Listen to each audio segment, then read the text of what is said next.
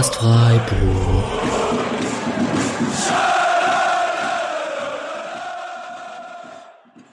So, 78 sind wir. 78, sehr gut, ja. Hallo und herzlich willkommen zur 78. Folge des Podcast Freiburg. Und es ist der 34. Spieltag vergangen.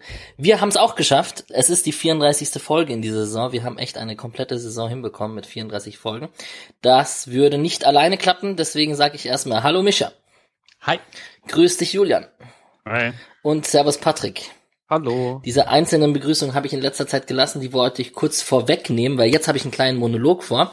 Das hätte alles natürlich auch nicht ohne euch geklappt und ohne die Worte geklappt, die ihr uns schickt, auch ohne die Spenden, die ihr uns schickt. Äh, das gibt uns zusätzliche Motivation. Ich sage immer mit einem Augenzwinkern, bei den Spenden geht noch mehr. Das wäre nicht äh, wirtschaftlich klug, wenn ich das nicht machen würde. Aber ähm, wir sind sehr, sehr dankbar für jeden Einzelnen, der es kommentiert, teilt, liked und natürlich auch spendet. Und da wollten wir, glaube ich, erstmal in großer Runde Dankeschön an euch alle sagen. Ja, also vorletzte auch wirklich äh, extrem nett immer, was für Nachrichten dazu noch kommen und so. Ähm, man macht's ja, also ich denke dann doch nicht daran, dass Leute das tatsächlich hören, wenn wir es machen. Es freut dann immer schon sehr, was Leute dazu schreiben und so. Ja, ich sage jetzt auch noch ganz kurz Merci, auch für alle Leute, die auf meinem Blog ge gespendet haben. Ähm, Zerstreuung-fußball.de Genau, richtig, ja. Es gibt auch manche Leute, die, glaube ich, auf beiden äh, Plattformen spenden, auf äh, Spotcast und auf Zerstreuung Fußball. Ich freue mich sehr, äh, ist cool. Ja, und genau wie Alex gesagt hat, ich bin dankbar für alles, was kommt und ich bin dankbar für mehr, was kommt. So, ist cool, ja.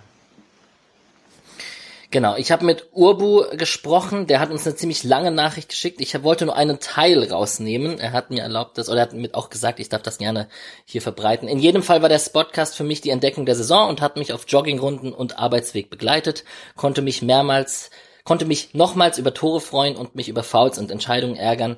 Ebenso das schöne Rumnörden, was die Erinnerung an alte Spiele angeht. Da hat man schon mal wieder Guedes wildes Handspiel in der Euroleague im Kopf oder sein Doppelpack mit Ballstreichler in Frankfurt, mit Fallrückziehertor von Schuster, die geschobenen Yashi-Elfmeter und so weiter und so fort. Ähm, er redet davon, in der Fußball-Diaspora Heidelberg haben wir ihm viele Stunden, äh, viele gute Stunden bereitet und wir hoffen, das geht nicht nur ihm so, sondern natürlich auch vielen anderen so und deswegen machen wir das gerne und da wollte ich kurz diesen Monolog oder dieses, dieses Dankeschön am 34. Spieltag gerne nochmal ähm, zu Ende führen. Merci. Genau.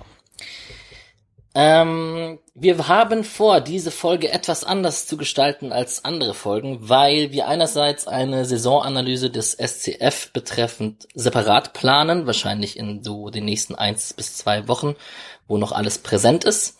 Gleichzeitig ist der 34. Spieltag, wir haben 1 zu 3 gegen Frankfurt verloren ähm, und ich denke, die Bundesliga, vielleicht auch andere Ligen, vielleicht auch der Aufstiegskampf in der zweiten Liga und so weiter und so fort. Es ist viel passiert an diesem Fußballwochenende und wir wollen dem, den ganzen anderen Themen etwas mehr Raum geben und das 1 zu 3 gegen Frankfurt hat es auch nicht so wirklich verdient, in diesem Rahmen so groß zu sprechen wie sonst. Patrick hat ein bisschen im Kopf, weil die Leistung doch gar nicht so schlecht war wahrscheinlich. Ja, also letztlich kann man vor allen Dingen sagen, dass man das 1-3 relativ kurz abhandeln kann, weil aus Freiburger Sicht nicht sonderlich viel Außergewöhnliches passiert ist und weil es halt dann letztlich auch relativ egal war, wie wir am Samstag gespielt haben. Natürlich habe ich nach dem 1-1 so kurz drauf gehofft, oh, wir könnten noch vor Stuttgart abschließen. Das hätte mir persönlich ganz gut getan. Aber wenn wir jetzt irgendwie die letzten Wochen häufiger mal über Platz 7 gesprochen haben, das wäre in keinem Fall mehr drin gewesen. Nach unten war schon lange klar. Deswegen ja, ist am Wochenende einfach in vielen anderen Stadien Spannenderes passiert als in der Commerzbank Arena oder im Waldstadion, besser gesagt. Immerhin kann der Julian äh, außer Haus gehen und es lag nicht an ihm. Das war aber schon eine Woche davor klar, dass da nichts mehr groß passieren wird, egal wie es ausgeht. Die Euroleague-Frage brauche ich dir auch nicht mehr stellen. Ab, ab dem nächsten Spieltag der neuen Saison ist es dann wieder rechnerisch lange, lange möglich. Wahrscheinlich stelle ich sie dir dann ganz lange wieder jede Woche aufs Neue. Äh, du hast eins oder drei richtig getippt, aber für die falsche Mannschaft. Falls ja, das war einfach ein Fehler letzte Woche. Natürlich meinte ich 3-1 Frankfurt. Mhm. Und ich habe, weil ich ja hier bin, das Auswärtsheim-Ding umgedreht. Ah, ja, ja, ja. Das macht Sinn. Konntest du dich, also mit, mit Frankfurt und so, kann, kann man sich ein bisschen mitfreuen oder? Nee, null. Also es wäre was anderes gewesen, wenn jetzt Frankfurt noch irgendwie auf Champions League gekommen wäre oder so, aber selbst dann hätte man es halt gegen jemand anderen holen sollen. Ähm, bei aller örtlichen Sympathie geht es dann wirklich nicht so weit, dass ich ihnen plötzlich jetzt Punkte gegen den SC gönne oder so.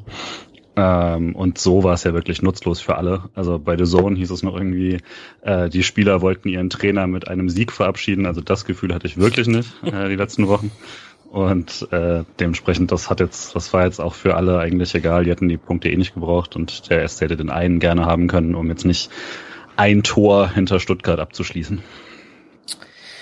Und der Mischer hat seinen Blogartikel auch schon geschrieben zum Frankfurt-Spiel. Ich habe es vorhin schon gesagt, zerstreuung-fußball, äh, zerstreuung-fußball.de. Und ähm, ich zitiere mal kurz das Ende. Es war schade um den Punkt, denn dieser hätte den Sportclub vorbei an Stuttgart auf einen einstelligen Tabellenplatz geführt. Ich denke, bei dir geht's da eher um den einstelligen Tabellenplatz als um den Vergleich zu Stuttgart.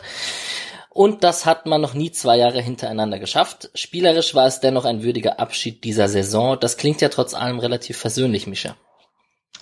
Ja, das würde ich auch sagen. Also, weil ich glaube, was trotzdem stehen bleibt, ist, dass Freiburg äh, noch nie zwei Spielzeiten hintereinander hatte, in denen es nicht um den Abstieg ging. Ich, also in der ersten Liga, so muss man es vielleicht sagen. Ähm, und zwei einstellige Tabellenplätze hintereinander in der ersten Liga gab es noch nie. Das hätte ich gerne gesagt nach der Saison.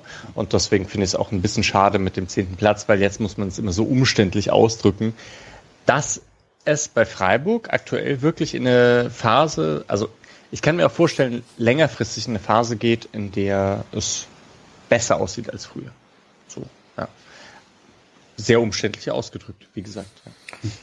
Ja, wir, wie gesagt, wir machen eine Saisonanalyse. Wir blicken ja logischerweise nach dieser Episode nicht auf das nächste Spiel, aber es wird sicherlich eine interessante Sommerpause. Wir haben ein paar EM-Fahrer etc. Da wird's, ähm, es kommen ein paar Leihspieler zurück und so weiter und so fort. Das werden wir natürlich alles be beobachten und dann schauen wir, wie die nächste Saison, wie wir da reinstarten.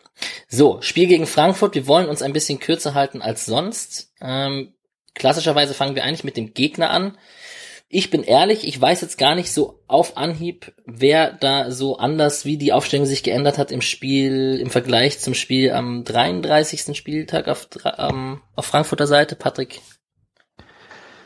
Ja, man hat halt Börtner ins Tor gestellt. Das war, ja. kam relativ überraschend. Da war auch ein bisschen Frust für, von meiner Seite dabei, weil da schon so ein paar Situationen dabei waren, wo man sich so dachte, der war echt sehr unsicher. Das hätte man ein bisschen besser bestrafen können. Sehr schöner ähm, Kommentar von Julian in unserer WhatsApp-Gruppe mit dem, genau. mit dem Bubi-Torwart. Genau. ähm, Rustic war die letzten Wochen zwar näher dran, aber hat jetzt, glaube ich, das erste Mal gestartet, wenn ich mich nicht sehr täusche. Chandler ist nicht unbedingt immer Starter. Ähm, deswegen, also so ein paar Rotationen hat man schon gesehen und man hat halt tatsächlich das erste Mal seit ein paar Wochen nicht mit Jovic und Silva angefangen und ich finde Frankfurt sah besser aus damit. Ja, der Zuber war halt auch noch auf der Doppelzehn. Und das fand ich am komischsten. Also mit Börtner zusammen. Klar, Börtner war das Krasse und dann Zuber dazu. Ich fand jetzt bei Chandler und Rustic, da dachte ich so, okay, die haben wahrscheinlich, die haben eine ganz gute Saison gespielt, auch oft als Einwechsler, da hast du auf jeden Fall recht. Aber bei denen hätte ich gedacht, okay, das ist nicht so ein, so ein Abfall im, im Vergleich zu den anderen. Julian. Ja, ich glaube auch, also gegen Mainz hatten sie, hat er auf jeden Fall, äh, war das, oder nicht, nicht Mainz, aber also Rustic hat auf jeden Fall, äh, der kam relativ früh schon gegen Mainz zum Beispiel, äh, weil, weil Rode raus ist und so. Also hatten jetzt in den letzten Wochen auf jeden Fall schon so, war jetzt, war, war jetzt ziemlich eingespielt, dass Jonas halt nicht konnte, offensichtlich. Ähm, erklärt dann eben auch, warum man äh, offensiv ein bisschen anders macht. Aber Jonas hat ja die letzten Wochen auch nicht so viel gespielt, wie es die Eintracht-Fans gerne gesehen hätten. Äh, nach der extrem guten Saison, die er bis dahin hatte. Laut Twitter eben, weil er nicht so richtig fit war. Laut Jonas aus anderen Gründen, unklar. Ähm, und ja, also ich würde jetzt nicht sagen, dass sie irgendwie da jetzt eine B11 geschickt hätten, auf jeden Fall. Das war schon eine Elf, mit der auch gegen jeden anderen, an jedem anderen Spieltag hätte es jetzt keinen groß überrascht oder so. Ähm, außer eben die, die Torwart-Situation. Und da hat ja Patrick schon richtig gesagt, da hätte man eigentlich auch was nutzen müssen. Und ich würde auch sagen, wenn man das Spiel ein paar Mal macht, werden, werden daraus noch ein, zwei Tore gefallen, so viel Fehler, wie er dann doch gemacht hat. Äh, was ja auch irgendwie klar ist, bei allem Respekt vor, wo auch immer der in der U19 da, gegen wen er doch immer spielt. Aber natürlich ist das was anderes, ob dein Vincenzo Grifo aufs Tor schießt oder ähm, und ob du da im Waldstadion stehst oder ob du halt auf dem quasi äh, Campusplatz äh, gegen wen auch immer spielst, wie in Wiesbaden Zweite oder so, dann ist es natürlich was anderes. Deswegen ist es nicht überraschend. Und für 19 und so ein so junger Torwart ist ja wirklich selten in der Bundesliga. Ja, du sagst ja aufs Tor schießen, ne? Also die ersten beiden Schüsse von Grifo gingen ja nebens Tor und ja. das hat mich deswegen besonders geärgert. Ja. Das stimmt. Also ich war wirklich oft so, wenn der zur Schuss zentral kam, dann hat er echt große Probleme gehabt und dass da ein Petersen nicht mal einmal richtig steht, ist schon ein bisschen schade. Du hast gerade den Unterschied vom zum Waldstadion im anderen Stadion gesagt. Da könnte man natürlich jetzt direkt noch kurz über die Zuschauer reden, die in manchen Stadien waren und in manchen nicht, weil so groß ist der Unterschied ja momentan doch nicht. Kann man sich vielleicht merken für später, wenn man von möglichen Union siebten Plätzen Feiereien spricht. Da habe ich vielleicht auch noch einen Take zu später. Gut, Systematisch sah es so aus, klassisches Frankfurter 3-4-2-1, das hat sich ja so ein bisschen eingebürgert in der letzten Zeit. Younes war da oft eine tragende Rolle auf der Doppelzehn mit Kamada, jetzt war es eben Zuba mit Kamada. Interessant fand ich bei Mischas Blog, der ja schon auch eher aus der Freiburger Perspektive berichtet, dass Freiburg mit den äh, Systemwechseln in den letzten vier Jahren, also zwischen Viererkette und Dreier-Fünferkette, ähm, das oft in den vergangenen Jahren so gestaltet hat, dass man sich damit auf den Gegner einstellen kann und mittlerweile das eher so eine Sache ist, auch wie es selber zu den eigenen Stärken passt und ähm, wie man wie man das machen möchte. Und klassischerweise sagt man ja oft, Dreierkette, Fünferkette lässt sich leicht spiegeln mit einer Dreierkette, Fünferkette und in dem Fall hat Freiburg ja sich für die Viererkette entschieden, Mischa. Einfach weil man es jetzt in den letzten Spielen auch so gespielt hat, vermutlich und der linke Anker zum Beispiel und solche Sachen da zum Tragen kommen. Ja, genau, das würde ich sagen. Also früher war, also ganz am Anfang war die Dreierkette schon auch ein Mittel, um den Gegner zu spiegeln. Und das ist schon lange nicht mehr so der Fall, sondern ähm, ja, also man macht das mit Detailanpassungen. Man kann die das 442, da könnte man sagen, dass ein Sechser mehr rausrückt oder dass ein Flügelspieler mehr rausrückt, meistens der Flügelspieler bei Freiburg eher, und man sich eher ein bisschen zurückzieht. Ähm, man kann es aber auch umstellen auf 3-4-3 und dann mit 3 anlaufen. Und sicher hat das manchmal auch mit Gegneranpassung zu tun. Ich will jetzt gar nicht sagen, ich weiß, was da im Trainerteam abläuft oder so. Aber ich habe das Gefühl, dass meistens ist es ja doch nicht so, dass wild umhergewechselt wird zwischen Dreier- und Viererkette bei Freiburg, sondern dass es meistens davon ausgeht, was läuft gerade besser für Freiburg und dann macht man die Detailanpassungen auf den Gegner. Ja, ähm, jetzt war es bei Freiburg natürlich so, dass sie mit der Viererkette gespielt haben, mit Günter Grifo und Kübler Schmid. Also Schmid ist reingerückt für den gesperrten Schalai und die zweite, der zweite Wechsel war Haberer für den, äh, für Demirovic. Genau, Haberer belohnt nach starken Leistungen auch zuletzt gegen Bayern, als er eingewechselt wurde zum Beispiel. Nach bester Ballannahme ja. der ganzen Saison bei Mitnahme. Das habe ich Geile Szene. Ja. Das habe ich bei mir im Kopf, weil beste Szene der Saison, das wäre vielleicht ein bisschen hochgegriffen, aber da, da hätte er ihn reinmachen müssen für. Ja. Äh, dennoch kann man kann man sagen, also sowohl im Pressing hast du es geschrieben im Blog, aber auch im eigenen Ballbesitz, dass man dann doch sehr linkslastig spielt, weil Schmid jetzt doch auch eher Rechtsverteidiger oft gespielt hat und dadurch ja tendenziell auch eine defensivere Variante darstellt als Grifo und Günther, die im Vorwärtsgang sind und dann Kübler als Defensiv-Rechtsverteidiger etc. etc. Also kann man es so sagen? Ich fand schon. Aber ihr beide sagt auch was, ja. Ja. Äh, ich, ich würde sagen, dass der Kostic sicherlich auch eine große Rolle spielt. Weil, ja. ähm, also, ja, wenn man bei Frankfurt eine Gegenanpassung machen muss, dann ist es halt die, dass man Kostic nicht zu krass ins Spiel kommen lassen darf. Und da war Schmid sicherlich eher bemüht darum, nicht zu große Lücken hinter sich aufzutun. Ja. Das war der das gleiche. Du auch sagen, Julian, ja? Okay. ja, also mhm. klar, eben Kostic ist einer der besten Außenspieler der ganzen Liga und ähm, es ist verständlich, dass es, dass es da dann defensiver interpretiert wurde, gerade weil ja Frankfurt gerne äh, dann eben so den, den äh, Rechtsverteidiger quasi überlädt, dass man sich irgendwie entscheiden muss, ob man jetzt bei Kostic bleibt oder nicht. Und dass, dass man diese Entscheidung Kübler gar nicht erst aufzwingen muss, ist, glaube ich, schon logisch.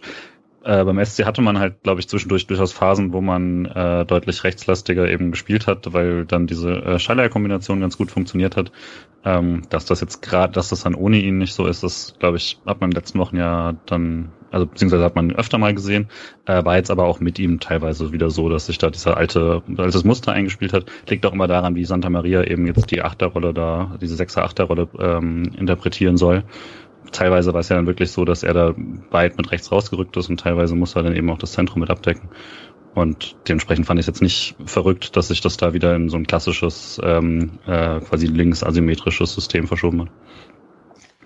Also jetzt unabhängig davon, wie Freiburg gespielt hat, aber Julian, du hast ja auch Fre Frankfurt hin wieder gesehen jetzt in letzter Zeit. Ich fand Kostic jetzt am, also der hatte noch mal eine Phase, wo er richtig gut war, aber jetzt über 34 Spieltagen gesehen, auch wenn er verletzt war, fand ich ihn letzte Saison noch mal ein bisschen besser. Oder ja. wie siehst du das, ja? Nee, genau, würde ich auch so sagen. Also ist auf, also ist immer ein bisschen schwierig, weil gleichzeitig, wenn er dann nicht dabei war, sieht man dann schon auf jeden Fall sehr, was fehlt teilweise. Aber es liegt halt auch daran, dass Frankfurt hatte sich dann, so wie man es oft hat bei Teams, die irgendwie einen besonders guten Spieler haben, hatten sie Phasen, wo sie sich halt komplett auf ihn verlassen haben und dann geht der Ball halt raus und er soll ihn irgendwie gefährlich reinbringen. Dann waren auch diese Phasen, wo Frankfurt irgendwie 32 Flanken schlägt oder so. Äh, das sieht dann natürlich ein bisschen anders aus, wenn man da ähm, eben mit den Doppel-10 zum Beispiel auch andere Lösungen gefunden hat. Aber ja, würde auch sagen, dass er letztes Jahr nochmal eine Nummer stärker war. Ich habe einen generellen Take dagegen, weil, also Mirko hier, Folge 1, Podcast Freiburg, mein Frankfurt-Kollege, der ähm, sagt ja, der ist ja absolut gar kein Kostic-Fan, obwohl der so viel Tore macht, obwohl der so viel erfolgreiche Flanken reinschlägt, obwohl er so schnell ist, obwohl er so gute Standards schlägt. So, das ist ja alles unbestritten. Aber der sagt halt einfach, der versucht's halt auch tausendmal, so mit seinen mhm. wild reingeschlagenen Flanken von links. Und also er nennt ihn dann hier mit Frankfurter frecher Zunge, nennt er ihn schnell so, das ist der dümmste Fußballer, den es gibt und so. Das sei jetzt mal dahingestellt, natürlich nicht.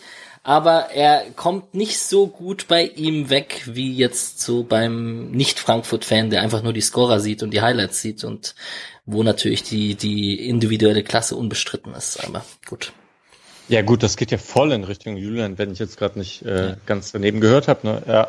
Weil ich, das Gefühl hatte ich auch so ein bisschen, dass Younes für mich jetzt ein krasserer Unterschiedsspieler war oder Silva als Kostic diese Saison.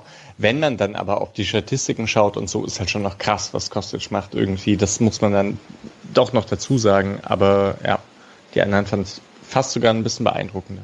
Ja, würde ich aber gleichzeitig, was man halt bei sowas dann gerne vergisst und was auch Fans der eigenen Mannschaft gerne vergessen, sich in die Position zu bringen, den Ball 20 Mal reinzuschlagen, ist halt ein eigener Skill. Ne? Also de, man sieht ja sehr oft, aus welcher Position wird das gehauen und die kommen halt alle nicht irgendwie aus dem Halbfeld oder so, sondern die kommen meistens aus einem guten Tempolauf und nach einem guten Dribbling und dementsprechend aus einer besseren Position, ähm, als eben bei vielen vergleichbaren äh, Außenspielern der Fall wäre. Und ich glaube, das vergisst man dann gerne, dass man sich erstmal in eine Position bringen muss man, bei Freiburg vergisst man das manchmal bei den Stürmern oder sowas. Also man muss sich gewisse Situationen auch erstmal erarbeiten, die man dann vielleicht nicht ideal löst oder Lukas so. Höhler. Perfekt. nee, und er ist ja auch, also das auch vielleicht noch eine Sache, er ist defensiv sicher nicht der beste linke mhm. Winger, aber er ist halt besser als äh, Yunus. Ja. Ähm, Micha, du hast in deinem Blog noch so ähm, Kapitel, wie zum Beispiel das Pressing vom SC oder der, das Aufbauspiel vom SC Freiburg. Ich denke, wir besprechen das jetzt einfach anhand des Spieles und würde gerne in die Anfangsphase hineinrutschen. Wenn man so die Highlights hier anschaut und wenn man so das Spiel Revue passieren lässt, sieht es so aus, als ob Freiburg eigentlich in beide Halbzeiten gut reingekommen ist, würde ich jetzt mal behaupten. Ähm, Urbu schreibt aber von den ersten zehn Minuten zum Beispiel ein komplett das Spiel in den ersten Minuten tut einem besonders der Schiri leid, der ordentlich Laufarbeit leisten muss. Es geht hin und her. Äh, ich finde schon, man hat gemerkt, ähm, Freiburg hatte ein Spiel, in dem es so klar war, okay, entweder man gewinnt oder es geht um gar nichts mehr. Und für Frankfurt ging es um gar nichts mehr. Und dadurch war ein bisschen weniger defensive Ordnung, als man das normalerweise häufig sieht in einem Bundesligaspiel. Und dadurch war das Tempo dann schon sehr hoch. Und ähm, ich fand Frankfurt besonders, also wenn es in der Anfangsphase gefährlich wurde, dann weil André Silva einfach ein sehr, sehr krasser Typ ist. Ähm, und Freiburg hatte tatsächlich finde ich, häufiger den Ball in guten Positionen. Also Grifo hat sehr, sehr schnell ins Spiel reingefunden. Man hatte so ein paar Balleroberungen im Mittelfeld, wo man schnell zum Abschluss gekommen ist, wo also ich habe mich nach einer Viertelstunde schon geärgert, weil ich das Gefühl hatte, okay, hier könnte es mhm. auf jeden Fall 1-0 stehen. Auch wenn Frankfurt auch mit Silva einen Schuss an Außenpfosten hatte und so. Ja, Grifo direkt am Anfang rechts vorbei, dann gab's in der fünften Minute noch aus 16 Metern vorbei und so. Also es gab schon diese klassischen Grifo-Schlenzer, wo er nach innen zieht und so. Übrigens auch, ich greife mal vor, auch das 1 zu 1 zum SC fällt natürlich nach diesen hakenschlagenden, nach dem hakenschlagenden Grifo, wo sie nicht wissen, wie, wie sollen sie ihn verteidigen, zieht er rein und schlänzt oder schlägt einen Haken und läuft links durch oder kommt der Günther etc. etc. Ähm, ja, Grifo sicherlich sehr präsent, fährt ja zur EM. Kurz um noch den Bogen darzuschlagen, ich glaube, wir freuen uns alle und werden das beobachten. Er ist im Kader. Ist, ja, genau, aber ich glaube, ist aktuell bei Italien nur der Vorläufiger, oder? Mhm. Also ich glaube, das ist noch der große Kader ja. im Gegensatz zu Deutschland. Die ja. haben noch nicht direkt äh, reduziert auf, auf die 26, die es dann sein werden. Das heißt, es kann noch schief Unter gehen. Unter Vorbehalt. Würde auch tippen. Ja, genau. Reden wir ja, ein bisschen länger darüber, weil ich habe ja auch eine Frage gestellt an jemanden, der mir zurückgeschrieben hat. ja, okay. Und also bei Grifo war es ja zumindest so, das 1-0 hätte eigentlich äh, hat, hätte eigentlich schon machen müssen, weil einmal kriegt er den Ball da wirklich nach zehn Minuten äh, frei durch und dann gelingt ihm die, sehr, äh, die Ballannahme nicht so ganz, was natürlich schon selten genug ist. Er möchte es sehr elegant machen, da glaube ich, möchte ihn dann so mitnehmen und ähm, Oh, wie Silva in der zweiten Minute das perfekt vormacht übrigens. Genau. genau, und dann exakt das gleiche quasi, nur noch bessere Position und macht es dann eben trotzdem noch so gut, dass er, dass er sich eine super Schusschance herausarbeitet, aber dann halt nicht trifft. Ähm, war auch ein bisschen ärgerlich tatsächlich, jetzt so, wenn wir gerne mal hier Hörer haben, die historische Vergleiche möchten. Grifo hätte zweistellige Tore und Assists haben können diese Saison und ähm, das letzte Mal, dass das nee, es gab es nur einmal in der Freiburger Bundesliga-Geschichte und zwar Cardoso und ja, Uwe Spieß beide, aber beide in der Saison 94, 95 und seitdem nicht mehr und Grifo hat jetzt 10 und 10 haben können. Kruse ja. war nicht weit weg, würde ich sagen. Kruse hatte, glaube ich, 14 und 8 oder so. Ich habe das letzte Woche mal gecheckt. Okay, okay Leute, ich habe jetzt hier äh, User at Alex, Alex, Alex äh, war letztens beim Rasenfunk zu Gast und ist so ein, naja, der, der schaut sich viele Einzelspieler an und vor allem Jugendspieler, aber auch Einzelspieler äh, ich sagte ihm, hey, ich muss mal jemanden außerhalb der Freiburg-Blase fragen, Grifo zur EM, Fragezeichen. Und er schreibt zurück, ich fände es cool, bezweifle aber, dass es dazu kommt. Insigne, Käse und Berardi äh, erwarte ich auf jeden Fall im Kader. Dahinter gibt es dann wohl einen Dreikampf zwischen Bernardeschi, Politano und Grifo. Für Grifo spricht, dass er als einziger auf dem linken Flügel zu Hause ist. Das hat ja auch jemand von euch mal gesagt. Ne? Ja, wobei halt Chiesa die Saison bei Juve ziemlich viel linken Flügel gespielt hat. Deswegen wäre das schon möglich, dass, ja. Also es wird auf jeden Fall schwierig. Es ist namhafte Konkurrenz. Chiesa ist unfassbar krass. Also ich ja. hab, also die ganze, ich schaue eher durch, ich meine nicht sehr populäre Cristiano Ronaldo, ähm, Liebe, Liebe geht zu weit, ich sag's gar nicht, ähm, aber ich schaue ja trotzdem gerne Juventus und schaue ihm gerne beim Fußball zu und ähm, Chiesa ist schon ein beeindruckender Spieler übrigens. Ja. Ich glaube, das wäre auch nicht die Konkurrenz, sondern tatsächlich eben, also äh, also wäre dann eben die Benedeschi Belutano. Und also gerade da ist halt die Frage, dann, ob man jetzt noch einen Linksfuß möchte oder nicht, oder jemand, der tatsächlich links durchspielt oder so. Ähm, und eben die anderen kommen halt bei Juve dann teilweise gar nicht zum, zum Einsatz. Also jetzt bei Bernardeschi äh, 26 Einsätze, zwei Vorlagen, äh, kein Tor. Ist natürlich ein anderer Wert. So, und, äh, aber für einen Nationaltrainer ist das ja oft nicht so das Entscheidende, sondern die auch die Frage, wie sehe ich das, in welcher Spielsituation bringe ich, bring ich ihn rein und so. Gleichzeitig Grifos Standardstärke vielleicht dann auch wieder was für die letzten Minuten, aber ob er die in Italien dann treten darf, ist eine andere Frage. Ja, ja, genau, das ist echt eine Frage, ne? Ja.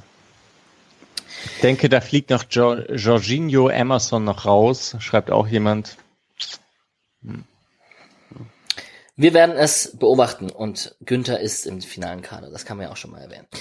Ähm, eine, also wir wollten nicht zu sehr in die Details der, der Highlights reingehen. Eine Frage habe ich trotzdem und ich hoffe, wir machen das jetzt nicht alle so wie ich, weil dann endet es wieder bei der gleichen Uhrzeit wie sonst.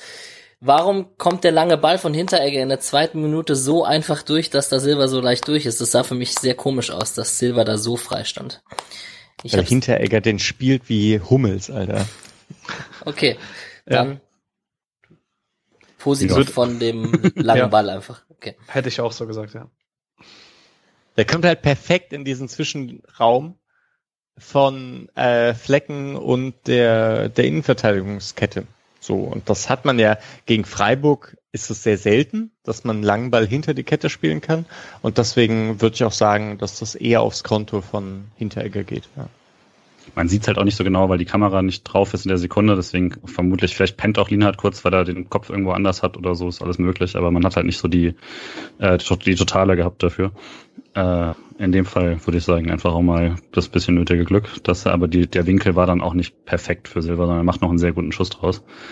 Äh, dazu vielleicht noch dann am Anfang ähm, Flecken, da es ja jetzt dann doch äh, bestätigt ist, dass der SC mit ihm in die nächste Saison äh, als Stammtorhüter gehen wird.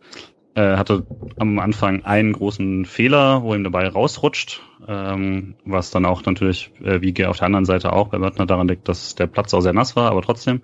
Und direkt danach äh, hat macht Silber irgendwie erst Lienhardt so ein bisschen nass und äh, wird dann noch ganz gut von Kübler abgedrängt aber kriegt dann den Pass auf Rustic, der in der Mitte richtig frei steht und Flecken holt den richtig gut raus. Also ich denke, man muss sich wirklich jetzt keine großen Sorgen machen, wie der SC nächste Saison auf der Torwartposition besetzt ist. Genau. Ähm, ich würde gerade kurz ein bisschen Tempo machen. Ähm, nach eben nach genau der Rusted-Chance gibt es eigentlich keine großartigen Torchancen mehr für den Rest der ersten Halbzeit bis ganz zum Ende zu der großen von Haberer nach dem, nachdem Börtner wieder gegen Grifo unsicher ist, was ich gerne noch für die erste Halbzeit ansprechen möchte. Warum Freiburg auch so gut aussah, war, weil das eine sehr, sehr gute erste Halbzeit von Höfler und Santa Maria war. Ähm, da erinnere ich mich bei beiden an zwei, drei sehr, sehr gute Pressing-Auflösungen, wo es teilweise Dribbling gegen ein, zwei anlaufende Frankfurter waren, direkt Ballverlagerungen und so. Es sah schon wieder so ein bisschen so aus wie die beiden Ende Dezember, Anfang Januar, wo sie sich so richtig gut gefunden haben und ehrlich, wenn die beiden eine komplette Sommervorbereitung zusammen haben, habe ich da schon sehr, sehr Bock drauf nächste Saison. Und Santa Maria auch mit ein oder zwei richtig schönen Kopfball-Weiterleitungen richtig gut und im Kampf um zweite Bälle. Also so genau dafür, wofür man ihn geholt hat, irgendwie. Der mhm. etwas offensivere Sechser. Ja. Hinteregger gegen Kübler habe ich zumindest nicht gesehen. Muss man das thematisieren? Naja. Ah, ich fand es nicht so schön von Hinteregger. Also, ich glaube, andere gehen da anders rein. Es ist jetzt auch kein Zufall, dass es gegen Hinteregger passiert. Also, das ist jetzt, das ist nicht super schmutzig und Hinteregger ist kein Arsch deswegen oder sowas. Das will ich überhaupt nicht sagen, aber ja, also vorsichtig war es nicht. Ja, ich meine, klar, so spielt Hinteregger natürlich. Ich würde schon sagen, dass es auch sehr unglücklich war. Vermutlich auch eine blöde Kombination, dass du irgendwie den Schlag, dann da den Ellbogen in Solarplexus und dann knallst du noch auf den Rücken, was natürlich nicht hilft für die Situation. Ich fand es tatsächlich sehr gruselig, also weil man, ich dachte auch erst, okay, klar, Schlag auf den Solarplexus, das tut es einfach, also da ist einfach die Luft weg, kennt man ja, und dann äh, das geht dann auch irgendwann, aber dieses, dieses, dass das irgendwie eine Minute später hustet er noch immer so, äh, das fand ich schon da habe ich mir schon echt Sorgen gemacht, ähm, weil es ja wirklich minutenlanges um Luftregeln war und dementsprechend auch eine echt unangenehme Situation, gerade weil es eben wieder Kübler war. Also, äh, aber da man jetzt nichts mehr gehört hat, gehe ich davon aus, dass es dann jetzt auch sich dann wieder beruhigt hat. Ehrlich gesagt, beim Schlag auf den Solarplexus kenne ich das aber auch noch, dass nach zehn Minuten auch nicht gut ist. Also, ja, fair ja. Für ihn kam äh, Höhler rein, ähm, ich habe euch direkt gefragt, also wie man erkennen kann, ich habe die Konferenz geschaut, deswegen frage ich euch mal wieder. Ähm, ich habe direkt gefragt, wie es sich äh, sortiert, weil Schmid logischerweise nach hinten gerückt ist und ob Höhler oder Haberer rechts gespielt haben. Äh, es wurde dann von euch, von Patrick, glaube ich, war es kommuniziert, dass er Haberer rechts gespielt hat und Höhler vorne drin mit Petersen gespielt hat. Genau. Und sonst zur ersten Halbzeit, ich meine, am Ende der Börtner hat halt ein paar Mal klatschen lassen und in der 45. Minute wurde es nochmal am engsten, als, als Grifo geschossen hat und fast noch einen Elfmeter gegen Höhler verursacht hat. Ähm, ja, ich wollte noch kurz zur Einwechslung was sagen. Ähm, ich war nicht so happy damit, dass Höhler kam. Ähm, nicht weil es Höhler war, sondern eigentlich, weil ich mir eh jemanden gewünscht hätte, der statt Haber auf dem rechten Flügel spielt, nämlich Jeong oder Kwon vielleicht, weil man eh uh, schon. Jong. Genau. Jeong. Uh, Jong. Richtig, genau das habe ich mir auch gewünscht. ähm, hat man, finde ich, auch später dann gesehen, als er kam, weil ja. ähm, Kostic lässt schon, also ja, mit Schmid war die defensivere Wahl, aber Kostic lässt auch ab und zu da Räume hinter sich und ähm, man hatte halt schon von Anfang an Probleme, irgendwie über rechts was zu kreieren, offensiv. Und dass es dann halt mit Haberer auf dem Flügel nicht unbedingt das ist, wo er dann seine riesigen Stärken hat. Ja, also ich hätte mir da gewünscht, dass man ein bisschen mutiger ist beim Wechseln und eher einen der beiden Koreaner bringt. Genau. Ja, wir sprechen gleich über das 1-1, Mischa, keine Sorge. ähm, bei der, bei der Szene, die fast ein Elfer war, die dann keiner war, kann man vielleicht noch erwähnen, dass Haber ihn danach aber auch besser machen kann, als Börtner einfach wieder anzuschießen, der da so noch gerade erst aufgestanden ist. Ja. Hm. Das war Peterson, glaube ich. Nee, Haberer. Ja, ja. Ja. Echt? Ja. Oder? Ach krass. Das Nee, war Haberer. Peters, Petersen hätte den gemacht. Ja, auf Ich jeden Fall. auch gerade. Nee, ich Das Also war Haberer, 100 Prozent. Also erstens möchte ich sagen, die erste Halbzeit war spielerisch gut. Das ist 0-0 ausgegangen in die Pause und irgendwie ist auch in Ordnung, aber das war ein 0-0 der besseren Sorte. Und das zweite war diese ganzen Aktionen von Börtner, da gab's im Nachhinein ein paar richtig, also er ist dann immer beherzt hinterhergegangen, wenn er den Ball so weit hat abprallen lassen und da wurde es immer richtig knapp. Also da war so kurz vor Elfmeter oder Tor danach, was hätte passieren können. Und dann ist auch ein bisschen Pech. Also deswegen, ich glaube, Julian, du hast es gesagt, wenn man das Spiel zehnmal spielt, dann ähm, geht Freiburg wahrscheinlich achtmal in Führung oder vielleicht siebenmal. Ja. Ja, genau. Also und also nur beim äh, beim Schuss eben bei bei ich habe auch geschaut, bei meinen Notizen war auch erst Petersen und dann Haberer, weil ich die 19 und die 18 sahen so ähnlich aus in der Wiederholung. Ah. Aber äh, war Haberer, der, der dazu zentral schießt und war kein war kein Elfmeter und dementsprechend alles richtig. wurde sich's angeschaut? Nee, also vielleicht, also bestimmt irgendwie mal im Keller kurz, äh, aber der Ball war eine Weile im Spiel danach. Aber ähm, also war dann in der ersten Wiederholung auch zu sehen. Ich dachte nur am Anfang, es ist eine klassische Situation, wo er eigentlich, wo es einen Elfmeter gibt, weil er dann doch ganz kurz zu spät kommt oder so, aber er spielt gerade noch den Ball. Äh, bisschen lucky halt für den äh, Jungen, aber macht er dann auch gut, dass er nochmal nachgreift. Aber das wäre ja kurz davor, vor Elfmeter zurücknehmen eigentlich. Also beide Male klar einen Ball gespielt vorher. Ja. Alright. Und dann ging's ähm, mit diesem 0 zu 0 in die Pause. Und wie kam der SC aus der Pause raus? Wie habt ihr es denn gesehen? Also, Also ich fand es echt gut eigentlich, aber gleichzeitig hatte die Eintracht dann auch jede Menge Chancen, weil war ein sehr, sehr schnelles Spiel direkt danach. Patrick hat es vorhin schon mal so gesagt, wie am Anfang quasi. Ähm, da war es dann tatsächlich so, der SC wollte noch was und die Eintracht, der Eintracht, die Eintracht hat dann relativ offensiv versucht zu kontern. Ähm, aber es war schon, also Günther Grifo hatten direkt am Anfang eine super Kombination, wo dann äh, äh, der Ball zu Höhler kam, aber dessen Schuss dann harmlos war. Ähm, und dann hat aber die Eintracht wieder äh, ein, äh, ein, Eintra ein Konter über Kostic, wo dann Lienhardt gut verteidigt und so und äh, Kamada den Ball aber neben das Tor setzt. Also es ging einfach sehr, sehr schnell hin und her, die ersten zehn Minuten, bevor sich dann wieder so ein bisschen eigentlich hätte beruhigen, beruhigen sollen. Ich war am Anfang ein bisschen frustriert an Anfang der zweiten Halbzeit, weil ich das Gefühl hatte, man war dann häufiger mal auf dem Flügel durch, hatte dann aber eine ganz schlechte Strafraumbesetzung. Also da Mhm. war teilweise Petersen alleine im Strafraum, ähm, wo, egal ob es dann Haberer oder Grifo vom jeweils anderen Flügel war, der nicht reingerückt ist, oder Höhler, der auch nicht reingerückt ist, oder man hat die falsche Entscheidung getroffen beim Ball in die Mitte. Also ja, es, es blieb ganz, ganz häufig, finde ich, am Samstag so dieses Gefühl zurück. Da ist mehr möglich, auch später nochmal nach dem 1-1, aber da sage ich dann, dann was dazu. genau, es gab einmal noch kan Kamada auf Kostic, der wieder zurück auf Kamada aus 10 Metern vorbeigeschossen. Es gab einen Schuss von Barkok. Es, es gab eine Szene von Höhler ganz am Anfang von der ersten Halbzeit in der 49. Minute. Aber 60. Minute müssen wir uns ein bisschen gegen den Kopf fassen, weil was da der Yannick mit seinen Armen veranstaltet im eigenen Strafraum bei der Ecke, ähm, will sich mir zumindest nicht so richtig erschließen, was er davor hat.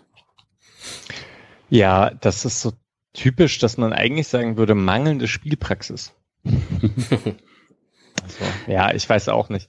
Ich finde jetzt so, ja, dort hat es für mich auch echt angefühlt, ähm, dass der Treffer komplett aus dem Nichts kam.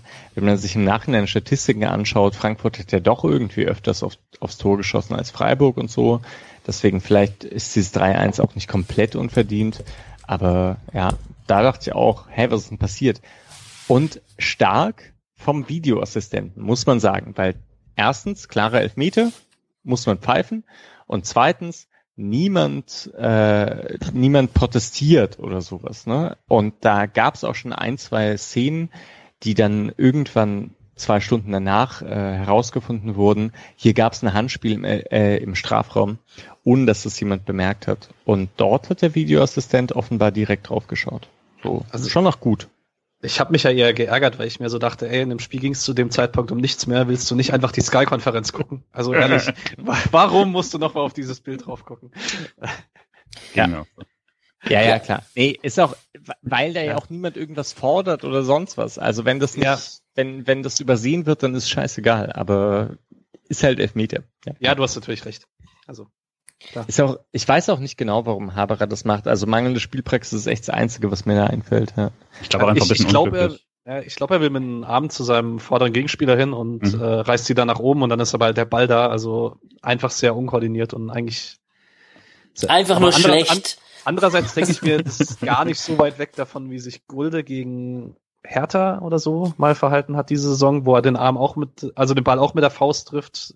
Sieht so ähnlich aus, nur ist, es, ist er da noch ein bisschen näher am genau. Kopfballgeschehen dran, aber ja, ich, ich das sollte so ein bisschen, einfach nicht passieren. Ich dachte so ein bisschen an das, äh, den Elfer, den Frankfurt, äh, Freiburg mal bekommen hat, äh, gegen Köln in der Nachspielzeit. An den musste ich auch gerade denken. Äh, 4-3, äh, wo er, ich weiß nicht mehr, wer der Kölner Verteidiger war, aber den Arm irgendwie so. Nee, das war der Stürmer.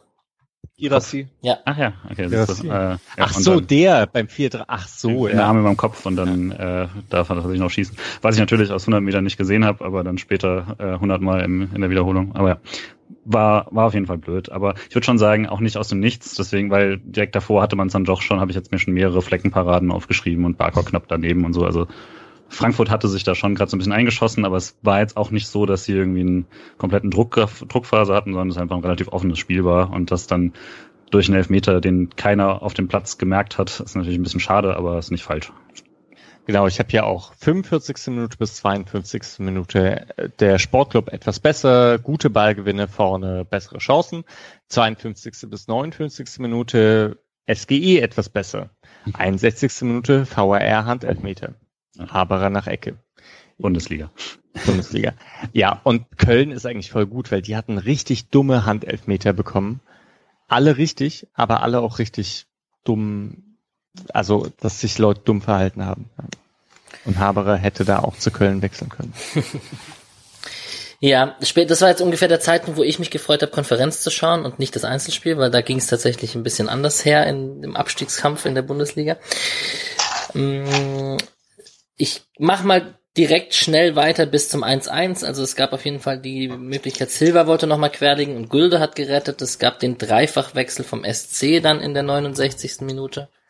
Nur ganz kurz vor der Silva-Chance, das darf niemals zählen, oder? Klares Foul an Santa Maria, der dann auch leicht angeschlagen runterhumpelt. Also Streich ja durchgedreht. Stre äh, Streich ist schon so durchgedreht ja, ja. bei der Situation. Also, ja.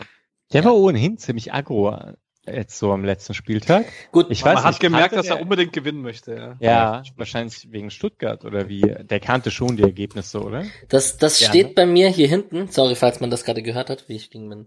Ähm, Christian Streich sehr angefressen, Schiri-Schelte in der Pressekonferenz danach, also wirklich äh, Feuer, obwohl ja die Spiele der anderen Mannschaften von Union und von Gladbach so ausgingen, dass es ja nicht mehr um den europäischen Platz oder irgendwas geht. Aber also erstmal Fragezeichen steht bei mir auch Stuttgart. Geht es darum, ihm so persönlich oder um den einstelligen Tabellenplatz?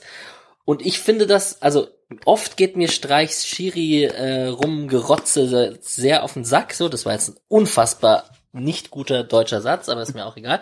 ähm, aber das nervt mich sehr, sehr oft. Aber in dem, in der Situation, wo es eigentlich um nichts mehr geht, freut es mich dann wieder, dass wir so einen ehrgeizigen Trainer haben irgendwo. Und er hatte auch recht, weil so, also nicht, weil der Schiedsrichter eine schlechte Leistung gemacht hat, aber mit dem Kritikpunkt, den er gesagt hat, äh, dass die zwei Minuten Nachspielzeit in dem Spiel eine Frechheit sind, hat er natürlich trotzdem recht. Also klar, in der zweiten Minute der Nachspielzeit fällt dann tatsächlich 3-1. Deswegen, wahrscheinlich hätte es keinen Unterschied gemacht, aber zwei Minuten sind da echt eine Frechheit. Ja, also wenn man, wenn man das Spiel spielt, dann muss man nicht so tun, als ob es egal wäre. Und das war wirklich so tun, als ob es egal wäre. Also das fand ich auch. Aber es hat mit dem Spielverlauf jetzt nicht so viel zu tun gehabt. Auch ja. mit dem, war ja dann auch kein Tor.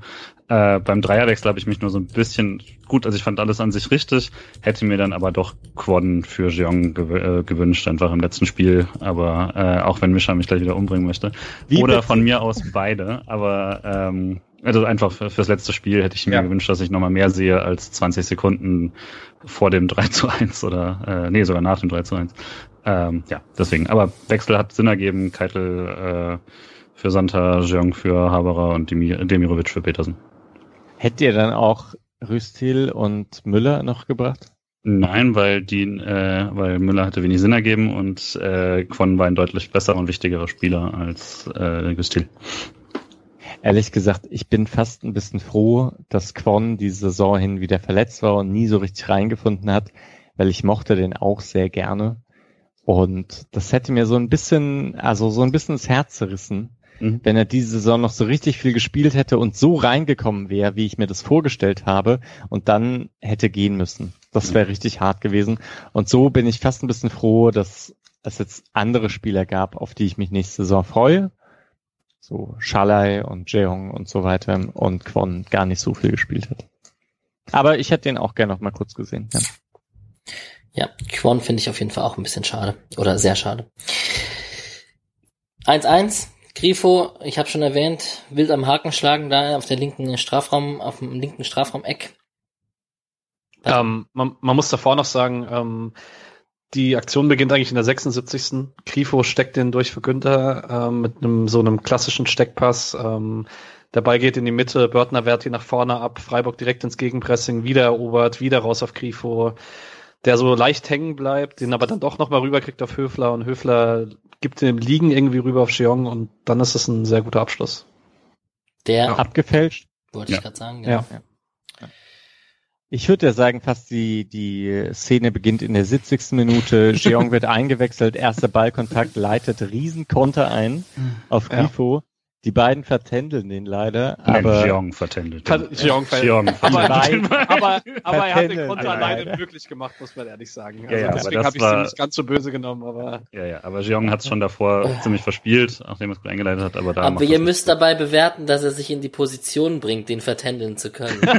er hatte auch nicht so viel Passoptionen. Ja. Wäre da mal jemand noch mitgelaufen außer Grifo, wäre das vielleicht auch besser geworden. Aber das war halt leider nicht der Fall, weil die einmal konnten. Philipp hätte den einfach nicht. geschweißt. Also.